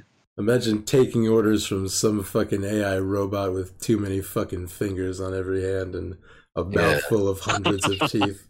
I'd much I'd much rather I'd much rather follow Dracula around. Tzimisce, yeah, yeah, that sounds great. Yeah. Yeah, the Into The space, blindsight- yes. the blindsight vampires are Tzimisce. Yeah, These guys make the Sabbat look like a bunch of tame ass motherfuckers. Do they ever have to sleep in dirt? Is that ever talked about? No, they Okay, somebody makes but- a joke about it. Somebody Oh, makes okay. a joke about it on like the second page or the third page again because I, did- I was just reading the beginning of it. Oh, hey, what is some of your what are some of the things that you've made notes of in your in your hard copy? I realized as I was looking at my hard copy, these are all the notes that I was making for uh, about about vampire related stuff. Whenever, Oh, for that game. um, there's a there's a role playing game called Night's Black Agents. Okay. That was Um, cool. It is a uh, by by Kenneth Hite, um, who I think was also involved in V5. Kenneth Oh. Hite is awesome. Awesome. Um, anyway, Night's Black Agents is a game uh, about playing super spies hunting vampires. Um, so, oh, yeah, yeah, yeah, yeah, yeah. yeah, so I was like, the way I pitched it to to uh, you know Locke, who was in the game, and um, uh, his ex and and uh, our friend Josh was, I'm like, imagine if Jason Bourne, James Bond, and Black Widow teamed up to take down Dracula. Okay. Yeah, fuck yeah. Um, so, and it's a cool game, and it's uh, the vampire design is very modular. The way it's designed, so you can play vampires a bunch of different ways. So you can you can you can have you can you can design it so that the vampires are sort of supernatural, or you can design it so that they're sort of like biological and and and scientific. Or maybe they're like weird extra-dimensional monsters, like like Necroscope, Brian Lumley thing, or um, uh, or maybe they're resurrected hominids from a million years ago. All right. Okay. Really? I was gonna do a, I was gonna do a vampire hunters game where the vampires were blindsight vampires. I was gonna tone them down a little because obviously if they're all super intelligent, they can figure out anything that you can do immediately and and and instantly and perfectly counter it. That wouldn't be a very fun game. Right. But yeah. but yeah. Um no, but um the this book is cool too because it does proceed with a lot of what you would call sort of like space travel or first contact story cliches or tropes. It talks about like the ship. It talks about like the design of the ship and like the science of how it moves and gets around and um it talks about when they when they get to Rorschach, this this creature, this thing that talks to them but doesn't really say anything. Yeah. It's it's you know sort of non-conscious you know thing. It's like talking to a chatbot. Honestly, it seems like like the conversations that they have in this book. I'm like, we have better chatbots now in 2023. Yeah. Unfortunately, Peter Watts, who yeah. wrote this, Oh yeah, very late reading night. this, well, keep in mind this is a Rorschach chat. This is a chatbot potentially not even from this galaxy, trying Right. to speak English at us too. Okay, you know, give Rorschach Okay, a break. okay. You know, yeah. yeah. yeah, 2006. He wrote this in 2006. Yeah, That was so- yeah. We really we were not looking at AI hell right in the face yet in 2006. No, we're getting there now. I, I don't even think we're there yet. Just this is this is like oh yeah, this is the what, like we're, what we see now in the world in the news. basically is what we this is the point where we can feel the gravel sliding under our bare feet on the edge of the cliff, and we're just looking over that edge and going, "Wow, that's a long way down." it's sliding from vibrations of approaching tanks and tyrannosaurs. I mean, like right now, all of the AI stuff. Not well, not all of it, but a lot of the really interesting and creepy AI things that we're getting to experience. You know, Stable Diffusion and Night Cafe and mm-hmm. Chat GPT. It's like we feed the information into it, and we get some entertainment, quote unquote, back out of it. And there's some stuff where you know they're replacing certain types of jobs with these things and stuff like that, but they haven't really like unleashed the full amount of information that's available about a person Oh and god. used yeah. it to target that person. Like right now, it's like, oh, I might get a targeted ad for a sleeping bag on Amazon or something if I've Yeah. you know been looking for tents. But So, know oh, maybe he's going to go camping. I know so many people who talk about how so how stupid targeted ads are all the time. Not for long. Not for long. I got a buddy who loves spending time on Twitter and Facebook yelling at right wing nut jobs. What kind of ads does he get on his Facebook? Guns. MAGA shit. Not because he wants it, but because he's interacting with these people saying you guys are fucking idiots, I hate you, blah blah blah blah blah. That's karma for even interacting. Yeah. You get advertising for guns that you don't like to see. Yeah. I watched this documentary about. I, I'm sorry I talk about the flat Earth so much. I watched this documentary about the flat Earth, and there was this guy in it going, you know, because of my faith and belief in the flat Earth, my friends stopped talking to me, my family stopped talking to me, and you know, I kept I kept trying to tell people about the flat Earth, but eventually everybody stopped talking to me, and I'm thinking to myself, well, yeah, I guess you probably should have stopped telling. Did you people infer about anything your- from that? There's not a pattern here that you're doing.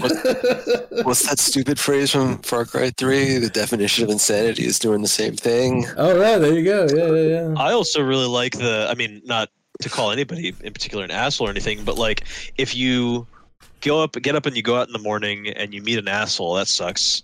Yeah. And if you meet two assholes in a day, that, man, that really sucks. But if everybody you meet is an asshole, you might want to look in the mirror when you wake a, up. there's a, yeah. Yeah. That's what the one through line on all of this. Yeah, yeah. There's so many phrases, you know, so many sayings like that. It's like the one, the one common denominator in all your bad relationships is you. Right, there you. You know, all of, all of that.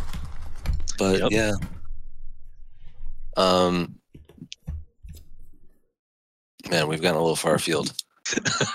Well, Siri has some bad some bad relationships. We could Oh, use that as a back end. Siri has, Siri and Chelsea don't do so well. Siri has a terrible relationship with Chelsea. His relationship with Chelsea is so cringy. She's so kind of a weird. She's kind of a weirdo, honestly. She's kind of a weirdo too. And again, uh, referencing near the near the beginning of the book, because I'm again I was near the beginning of the book, but there's Sure. a part where he, he tells um, one of the gang, one of the other, um, one of the I think he's talking to you know, Susan James and her Yeah. and her, her group of alters. um, yeah, we haven't talked about the gang, of have we? Yeah. Yeah, we'll t- we'll talk. Let's talk about the characters in a minute. But he's talking to the gang, and he's telling them like about you know his gir- he's they're like, oh, you had a girlfriend, and he's like, yeah, you know, and he's you know he tells them about like about like a funny quote unquote joke that he told about game theory and, and your birthday, and he's like, you told your girlfriend this, and she's like, he, he's you know he's like, yeah, and she's like. And you still had a girlfriend after? Because I would have dumped your ass. Yeah. oh, You poor know. Siri. Poor Chelsea. Yeah. I mean, it's really interesting. I mean, I think they would have had a rough relationship even outside of the context of the world in which they live. oh but- yeah. I mean, a world in which, like, at, at one point, you know, she's upset at Siri for creating an art, like, an, basically an AI version of her to have VR sex with. He doesn't get it. He doesn't get it. He's like, why? Why is this, he's It's like based on her. Why is she upset? He's like, literally everyone I know does this. yeah. You know, Uh, well, and also like most of the people he knows are. It's like having sex in, with your body in That's real space. weird. That's ugh, how complicated and not optimal. Meat So space. like, and, and whereas Chelsea is like, mm, that's the thing to do. she's like, I'm very old. weirdo. Weirdo. Weirdo. What's her job? What's she do? Uh, she was a neural. I was going to say she's a neural tweaker, but basically she Neuroaestheticist. yeah she can take your uh, she can tweak your responses to she can edit memories out she can tweak your responses to old traumas uh, your pathways. can- She can. Yeah, she she can can rewire your your neural pathways. pathways to make you happy or make you not remember that argument your parents had or whatever but That's that's Because that's computers got that's, so good at that's pretty that, cool. she's out of a job as well Damn. Computers tries it on siri it does not work out so well Yes. He's What, very do- what do you think? Do you think it, do you think it would be a good idea to just edit out trauma out of a human No. pathway? There's a there's a really good book called The Body Keeps the Score, uh, all I- about. I think I've That- heard of that. So I would I think strongly recommend. I think it's questionable. I think there's something to be said for reducing the severity of the recall of traumatic Mm. memories. Okay. Okay. Right. Like because that is a problem that people with traumatic CBT. memories really struggled with. Yeah, exactly. Um, you know, um, and there are different ways to do that, and there, you know, there are potentially, you know, direct, you know, neural or, or chemical or, or whatever ways to do that. Um, in cases of bad trauma, you know, people talk about Yeah. that. That's kind of, um, you know, therapies that people get nowadays. There, there are certain, you know, uh, medications and stuff that help like, Yeah. reduce the severity of, of of your anxiety and your and and your ability to recall traumatic memories. But yeah, I, I think ultimately saying just like forgetting them completely is probably a bad idea. Didn't Mm. work out for Jim Carrey. Yeah, but like at the same time, you know, this is I think this has come up in our podcast a bunch. Kuya is is the the fallibility of our memory anyway. Yeah. Our memories are so are so fucked up half the time anyway. Like Our memories are an impressionist matter? impressionist painting Yeah, of what happened. They are not a record. Yeah, the experience of human consciousness is so dumb. it's so you know, dumb. it's the It's only game in town. That, It's so low no, bandwidth. come on. It's so crappy. It's so analog and clunky. It's just like, God. I've been, you know, as as as difficult it is as it has been over the years. Uh, like net, I feel like net positive, and I also think that my attitude, my optimism, and my attitude that life is net positive is really just a trick that I'm playing on myself. Like it's like I simultaneously believe b- the terrible, pessimistic, deterministic thing and the romantic, beautiful thing. Uh, there you go. it just, which just goes to prove your point that it's a big mess in, in the head. That's that's quantum computing. What you're describing. Yeah. I believe I believe value judgments are are all in are all in the mind and completely subjective. They're Well, all what made up isn't in the, all in the mind? So Point to something that is not in the mind. so deciding whether something all good or, or whether or not something is all good or all bad is is just Well, sure, everything's a gradient. yeah There's there's no there's no there are no binaries, but like still, we have to figure out how, where we what we think of things. Where where do we sit on that that scale? Or at least that's I think how we experience meaning. Is We- those those gradients and how they intersect. Anyway, this book, a book about weird tentacle monsters in outer space, makes you think about all this shit. Mostly. We didn't even talk about the tentacle monsters. We didn't even talk about the tentacle. Yeah, when I was when I was talking about shadow monsters, shadow people, that's what I was talking about. Yeah, if, are you are you alone in the room? Yeah. because these scramblers can the scramblers is the name of the well we don't know if they're aliens we don't know if they're aliens or if they're their version of a hammer like it it's Yeah. bi- it appears to be biological but that's biological much- ish. in that it is replicates a creature that appears and it's squishy to live. it has proteins Yeah. kind of But it also can't exist outside of a, special, a specialized environment, namely the interior uh, of Rorschach. right So is it any a part more of than the a salmon can well is a salmon a part of the stream you know Exactly. we don't know i mean don't- i think that- we can be pretty clear on the salmon, but Well, I don't know. You want to talk about the stream? You say, oh, okay you, but the stream is is it you a say- network of yeah. yeah, exactly. You Uh-huh, say, yep i'm you say, what's the definition of stream? Is it just the water? Is it, is it, are you, but are you the actually, algae? Is it the rocks? Is it The the, Right. ecosystem. Is it the But, like oxygen? I'm talking to you about the context of the stream and of like you know using it as a resource of like well let's go down to the stream I'm hungry I'm obviously talking about the fucking salmon in the stream I'm not talking about the water What if it's a No. stream of consciousness, bro? It's just- bro. oh, stream of Bro. data. The primal data stream that we will all return to. yeah Till all are one.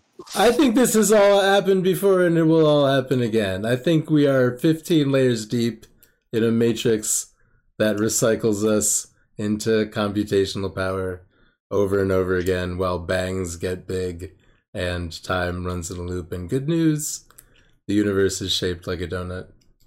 I'm okay with that. Yeah. It seems as likely to me as you know any of the other explanations. That I've Or come we go down into the mycelium and become fungus gods. Ooh. Well, I'd be it's hard to pass up a good god. mycelium. Yeah, I'd be okay with being a fungus god. um, You mentioned we hadn't talked about the characters.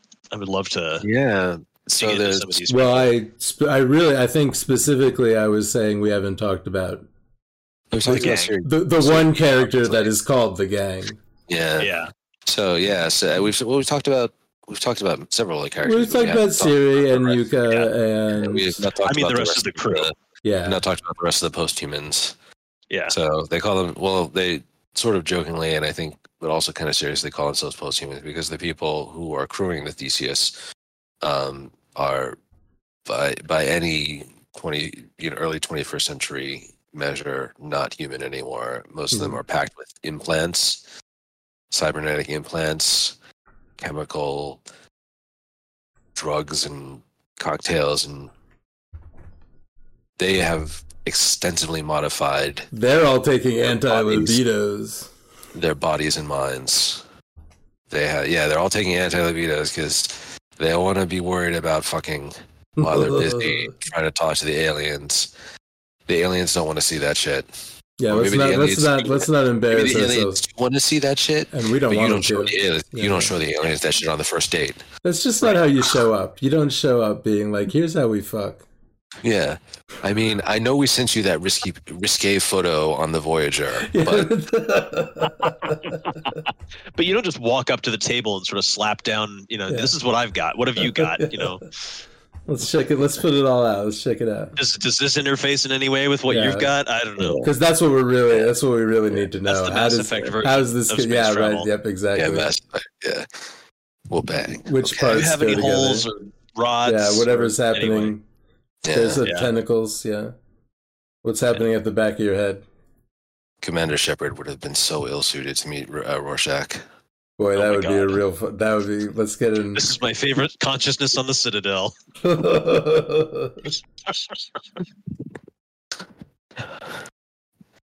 Oh man, The Um, gang is super cool. yeah the gang. um, so there's there's the gang, who is um, Susan James uh, is is the mother or the first of the gang. So basically, the gang is a super interesting concept where um, Watts imagines uh, disassociative dis, uh, identity disorder um, not as a disorder, but as a uh, deliberately uh, done thing to a person's Parallel a person's processing. mind. A form of parallel processing, except it's not really parallel because they, they can't all operate at once. But they do They're- though. There's a they- thing that they talk- Cruncher says They uh, after they go into Rorschach, uh, where he Jukka pulls them up one by one after that like sphincter thing closes one of them off. Yeah, And Jukka's like, "What did you see? What did you see?" And Cruncher's like, "Mom sent me some data to look at. I'm busy. I'm still looking at it. Like, leave me alone." So they actually do do stuff, but they can't Okay. drive the body all at once. Okay, no wait, you're right. And um, yeah, to the to the appearance of somebody interacting with them, it's usually they can Yeah, only interact with one person at a time usually.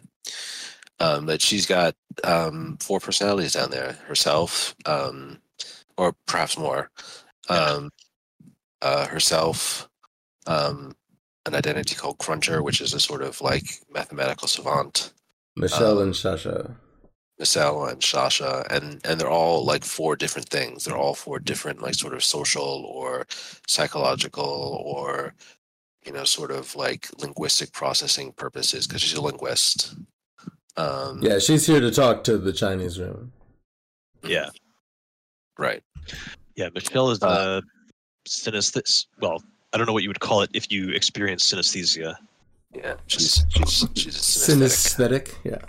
Yeah, yeah. Um, so, uh, yeah, and and again, this is like something that um, is is interesting because she talks about about how people view identity dissociative identity disorder, um, and she's like, you know, it's it's now the now of this story is like you can do it in a way that doesn't involve like it's like it doesn't involve like horrible trauma because most of the Right. people who experienced this disorder in the real world modern times you know do it as a result of like terrible trauma and a way of dealing Yeah. with that trauma they create an identity to take that trauma for them or to like be there- there's all kinds of things like yeah um so but this is done on purpose to to create other identities to like to like kind of be part of your family but inside your head um she views these other personalities as like her children but also like as herself in like a weird Mhm. way Yep. um They are not alters. yeah Yeah, don't call them that, says Sascha. yeah these are Th- these are like um, these are like the children of her mind you just can't release them into another body because that's not possible yet with the technology they have maybe she I doesn't want seen- to, but that's that's kind of the concept you know I was just trying to find a reference for it, but I, I can't dig it up. That I've seen noted that uh, people say that um, Rorschach made some edits and created a fifth inside of James. In- And I have wow. I, it's been like ten years since I've read this, and I'm only halfway through now. that's the thing Oh, that happens damn.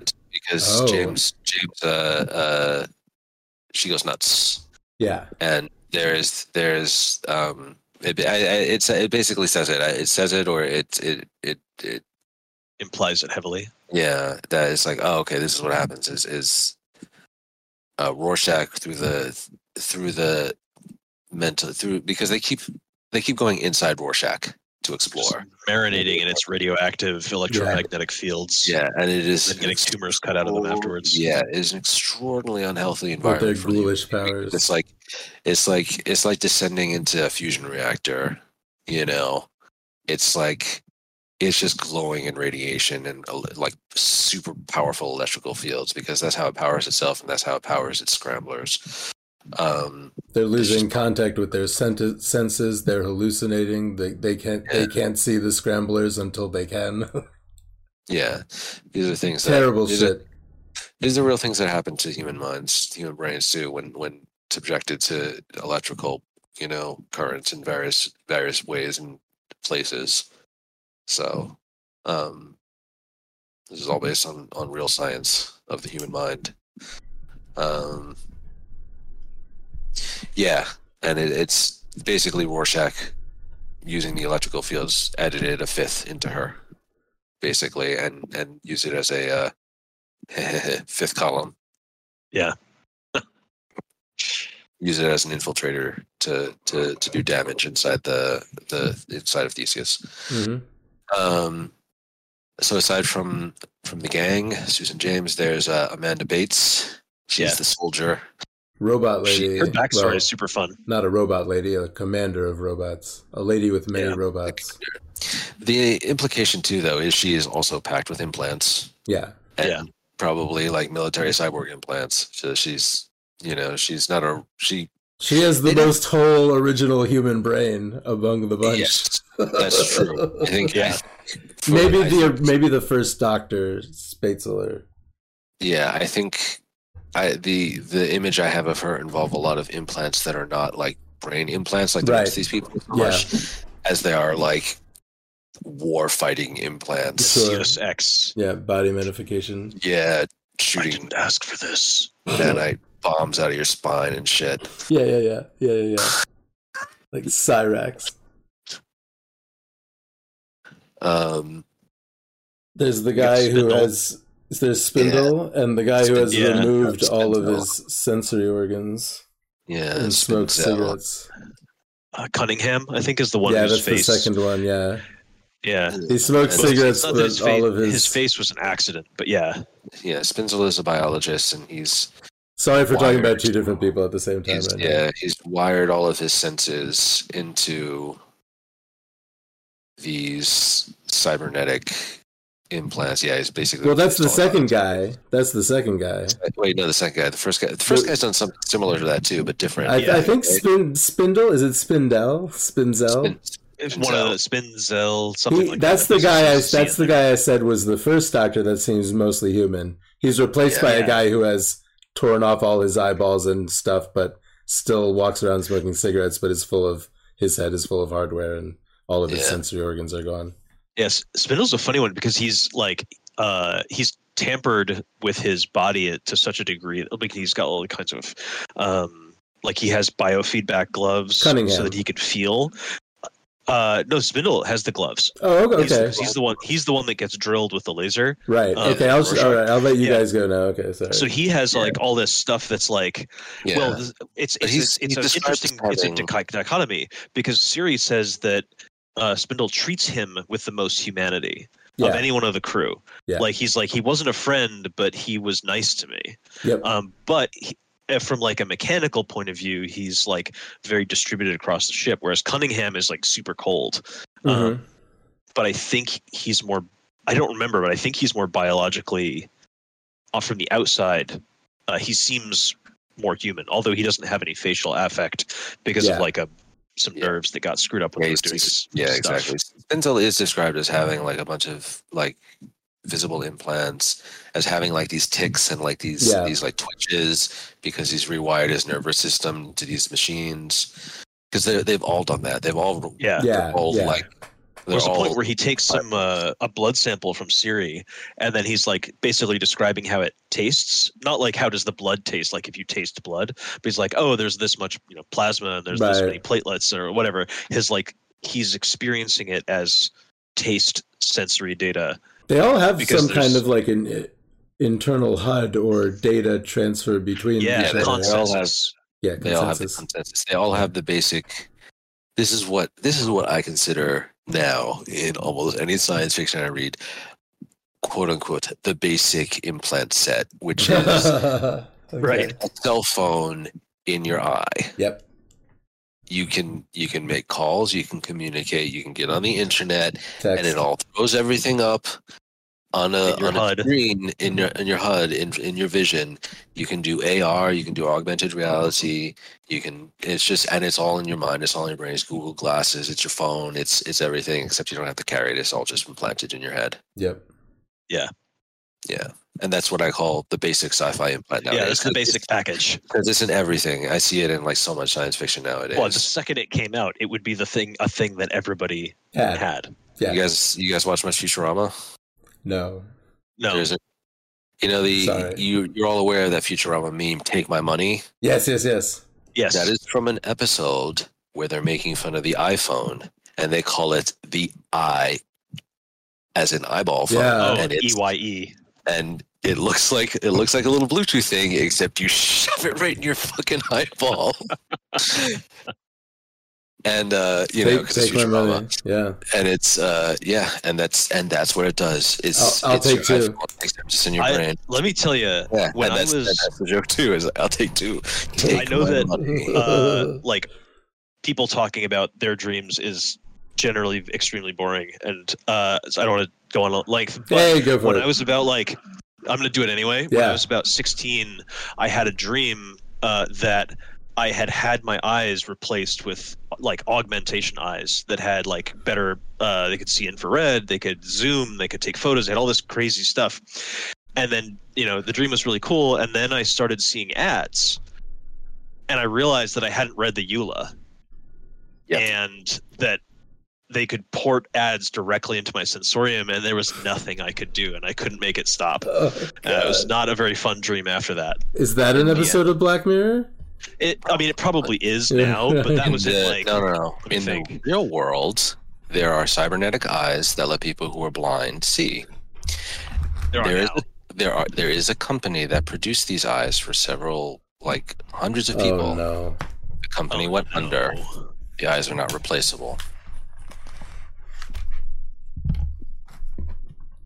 that's The ads, they don't show ads. I hope. They don't show ads, no, but like all these people who are having technical problems with the, The, eyes the that company has there's no support for their sold. implant eyes. you know that that you know said that oh they would fix them for people, they can do something for people.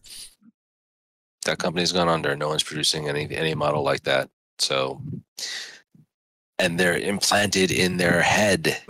Yeah. God damn. That's yeah. That's really. And I mean, you can take them out again. You get surgery, you take them out, but it's like, good like- lord. Good lord. Yeah, that's the, the real fear for augmentation. but that's, lack but of I that's a support. computer That's just- today and I can't run half the programs I use. yeah, but that's just like one little thing, like for one thing that exists right now. Yeah. you know and again like you know when i was a kid when i was like 20 years old i was like oh the implants are going to be so fucking cool it's going to be so cool to have cyberware and implants and stuff now i'm like Jesus. i think i'll pass yeah. No. I work in I information security. No. i don't like getting s- i don't like getting surgery like The is smartest real? piece of equipment in my house is a printer, and I Yeah, have a hammer next to it in case it looks at me funny. yeah that, like let's be real now that i've had surgery had to have surgery a few times in my life yeah. It no sucks. thanks i'm not going to get surgery just for fun On my I don't know. I don't know how people get, pla- you know, plastic surgery, cosmetic surgery. It's like you willingly let people cut you up with knives for fun, just to look better.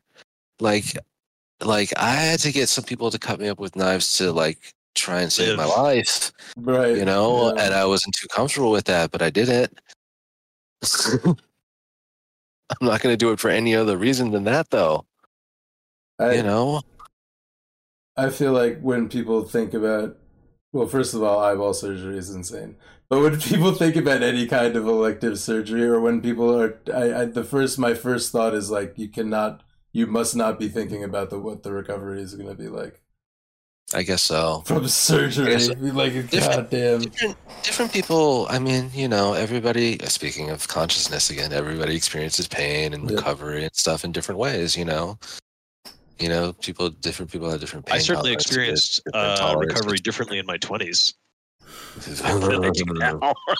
yeah Let's say that again Phew.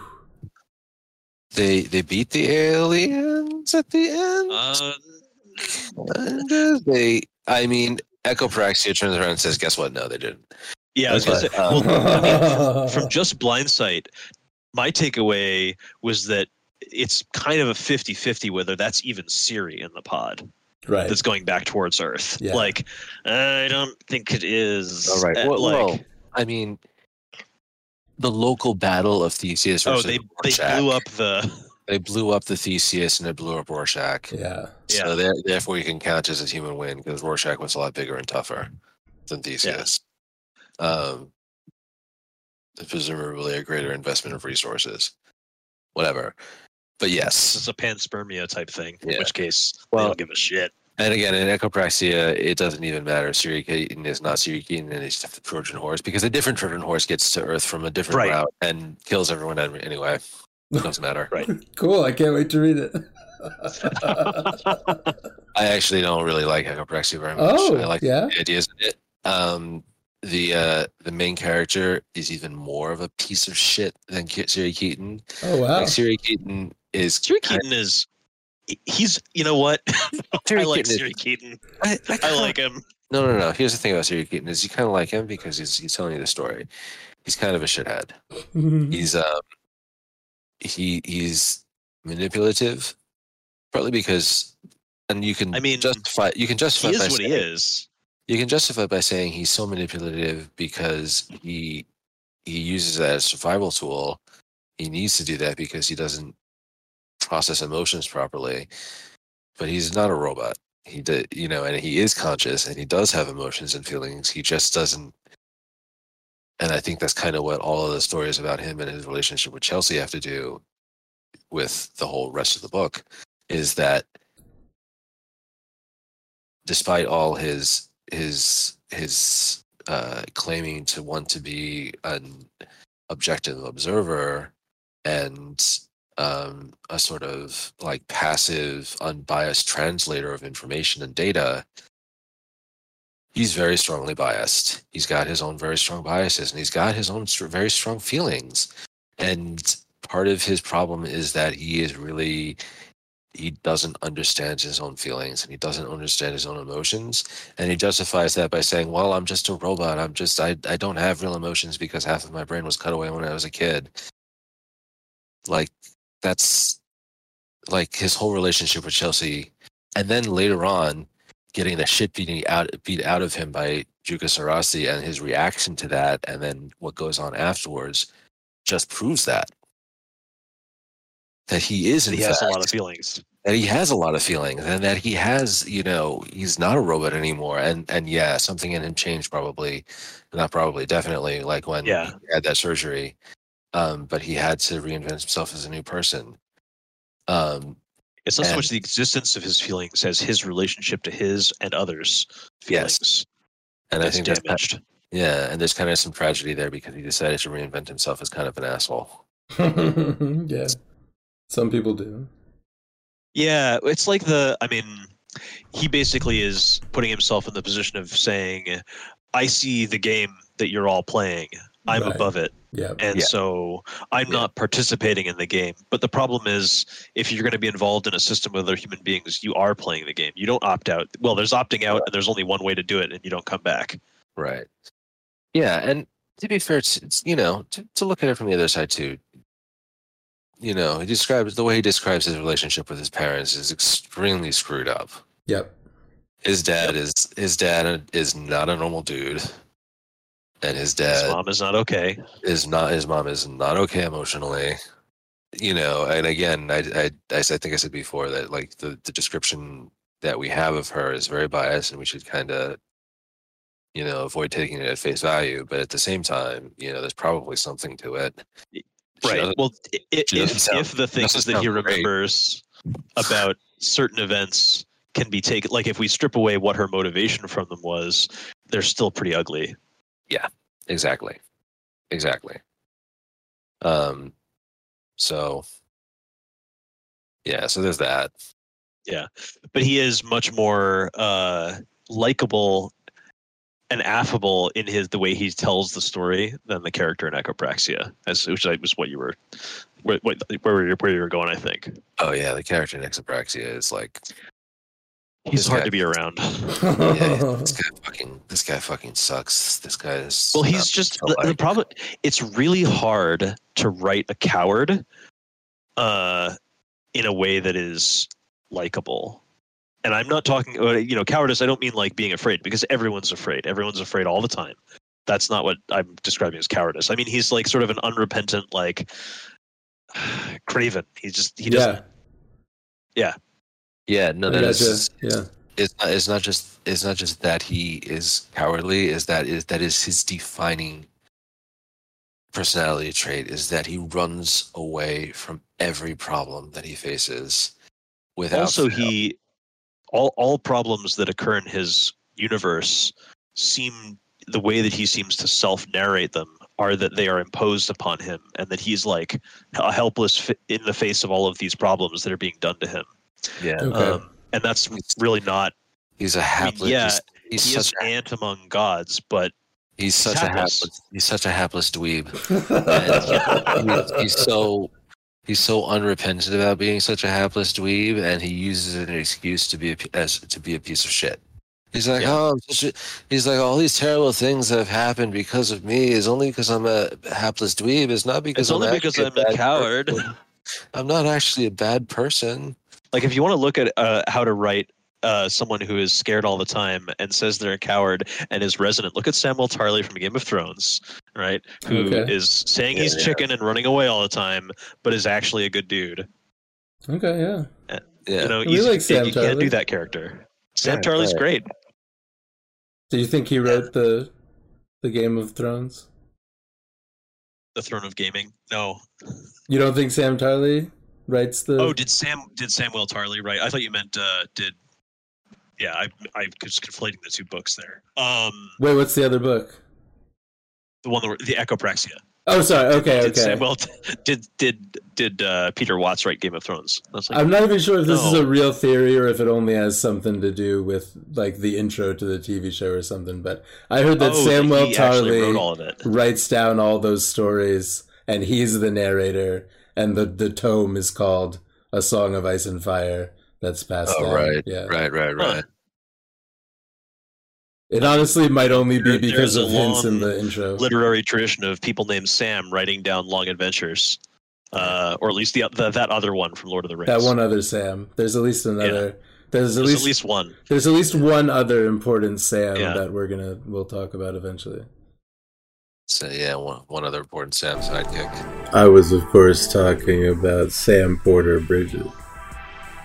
Uh, Scramblers are okay, yeah, the scramblers are like. I mean, what a terrifying antagonist. yeah, Just it like. It's not. It doesn't hate you. It's not programmed to want to take you out. It's not a monster like the Terminator. It's not. You know. It's just. It's. It's not even. in- It's not indifferent, but it's not indifferent to you either. And Yeah, it- it's- you're it wants- basically like. It wants to know about you. It wants, it's, It wants to know about you so that it can destroy you. And Hey. you're you're you're uh, the, like the best mind you can broadcasting bring to bear. Bad TV. Stop broadcasting this bad TV at I mean, I feel it the same fuck way. off. Please stop broadcasting all of the bad TV. Um, Someone fly over to that planet and shut it the fuck off. yeah, that one's on the fritz. Turn it off. Someone get these guys to shut the fuck up. And That this is that is what killed humanity. We couldn't shut the fuck up. seems likely. We said on a pod. We we say Yeah, and agree say. on a podcast. Yeah, we've talking for the Talking, last talking, hours. and talking. But also the fact that like the smartest human being is like the mental equivalent of wet tissue paper in front of a scrambler. Yes. Yeah, Which may or may not even be a whole entity or being or part of a network or and also they can adapt to your they can read your sensory profile of what you're looking at and sensing and they can hide in the blind Yeah. spots of your vision. every every cell of their body Yeah. is a computational substrate. They don't have brains. They don't are brains. brains because all their parts or brains, as well as doing all the other stuff. Astronaut pointing at astronaut. It always was. Yep. Always has been. Mm-hmm. Yep. So that's Blindsight by Peter Watts, and I, I I give it a five out of five. I don't know. Hell I've, yeah. I've never had Yeah, a it's one of my rating system favorites. before. It's a, it's great. It's all the Yeah. ratings, whatever my rating system it's is. eight tentacles out of eight. It's eight out of eight. Yeah, it's a tour de force. Yeah, it will it will depress you. It Yeah, will make you think, what is it good for? It's a doomer What book is- for what doomers. is- What is what is the whole point? But at the same time, um, it brings up some things worth thinking about. Who needs a mind when a mind can be broken? R.I.P. Tina. yeah. Uh thank you both so much and like let's do it again. We'll see what other kinds Yeah, let's talk about Kindred the Embrace, but also I don't mean to wrap it up before getting final final thoughts, so I I do want to say thank you both and make sure that I say it, but yeah. Anything else? Yeah, thank you. Thank you for Awesome. Yeah, I, this is a lot of fun. Thank you for both recommending this and mentioning this book to me because yeah, good recommendation. Yeah. I wish I wish I remember who recommended it to me first. 2006. from- I wish I did. I'm You not- to me to everyone I knew, basically, yeah, like Me- proselytizing the Church of Blindsight. yeah. Maybe I found it. I don't know. Maybe maybe someone. Maybe it was recommended to me by a person, but maybe maybe it was just something I picked up off Valve or saw Yeah. a, review, a review of on IO9 or something. I don't know.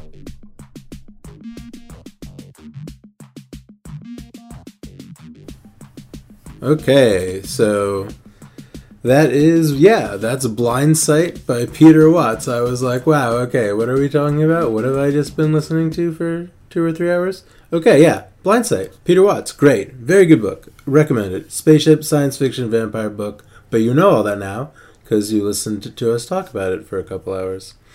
Um,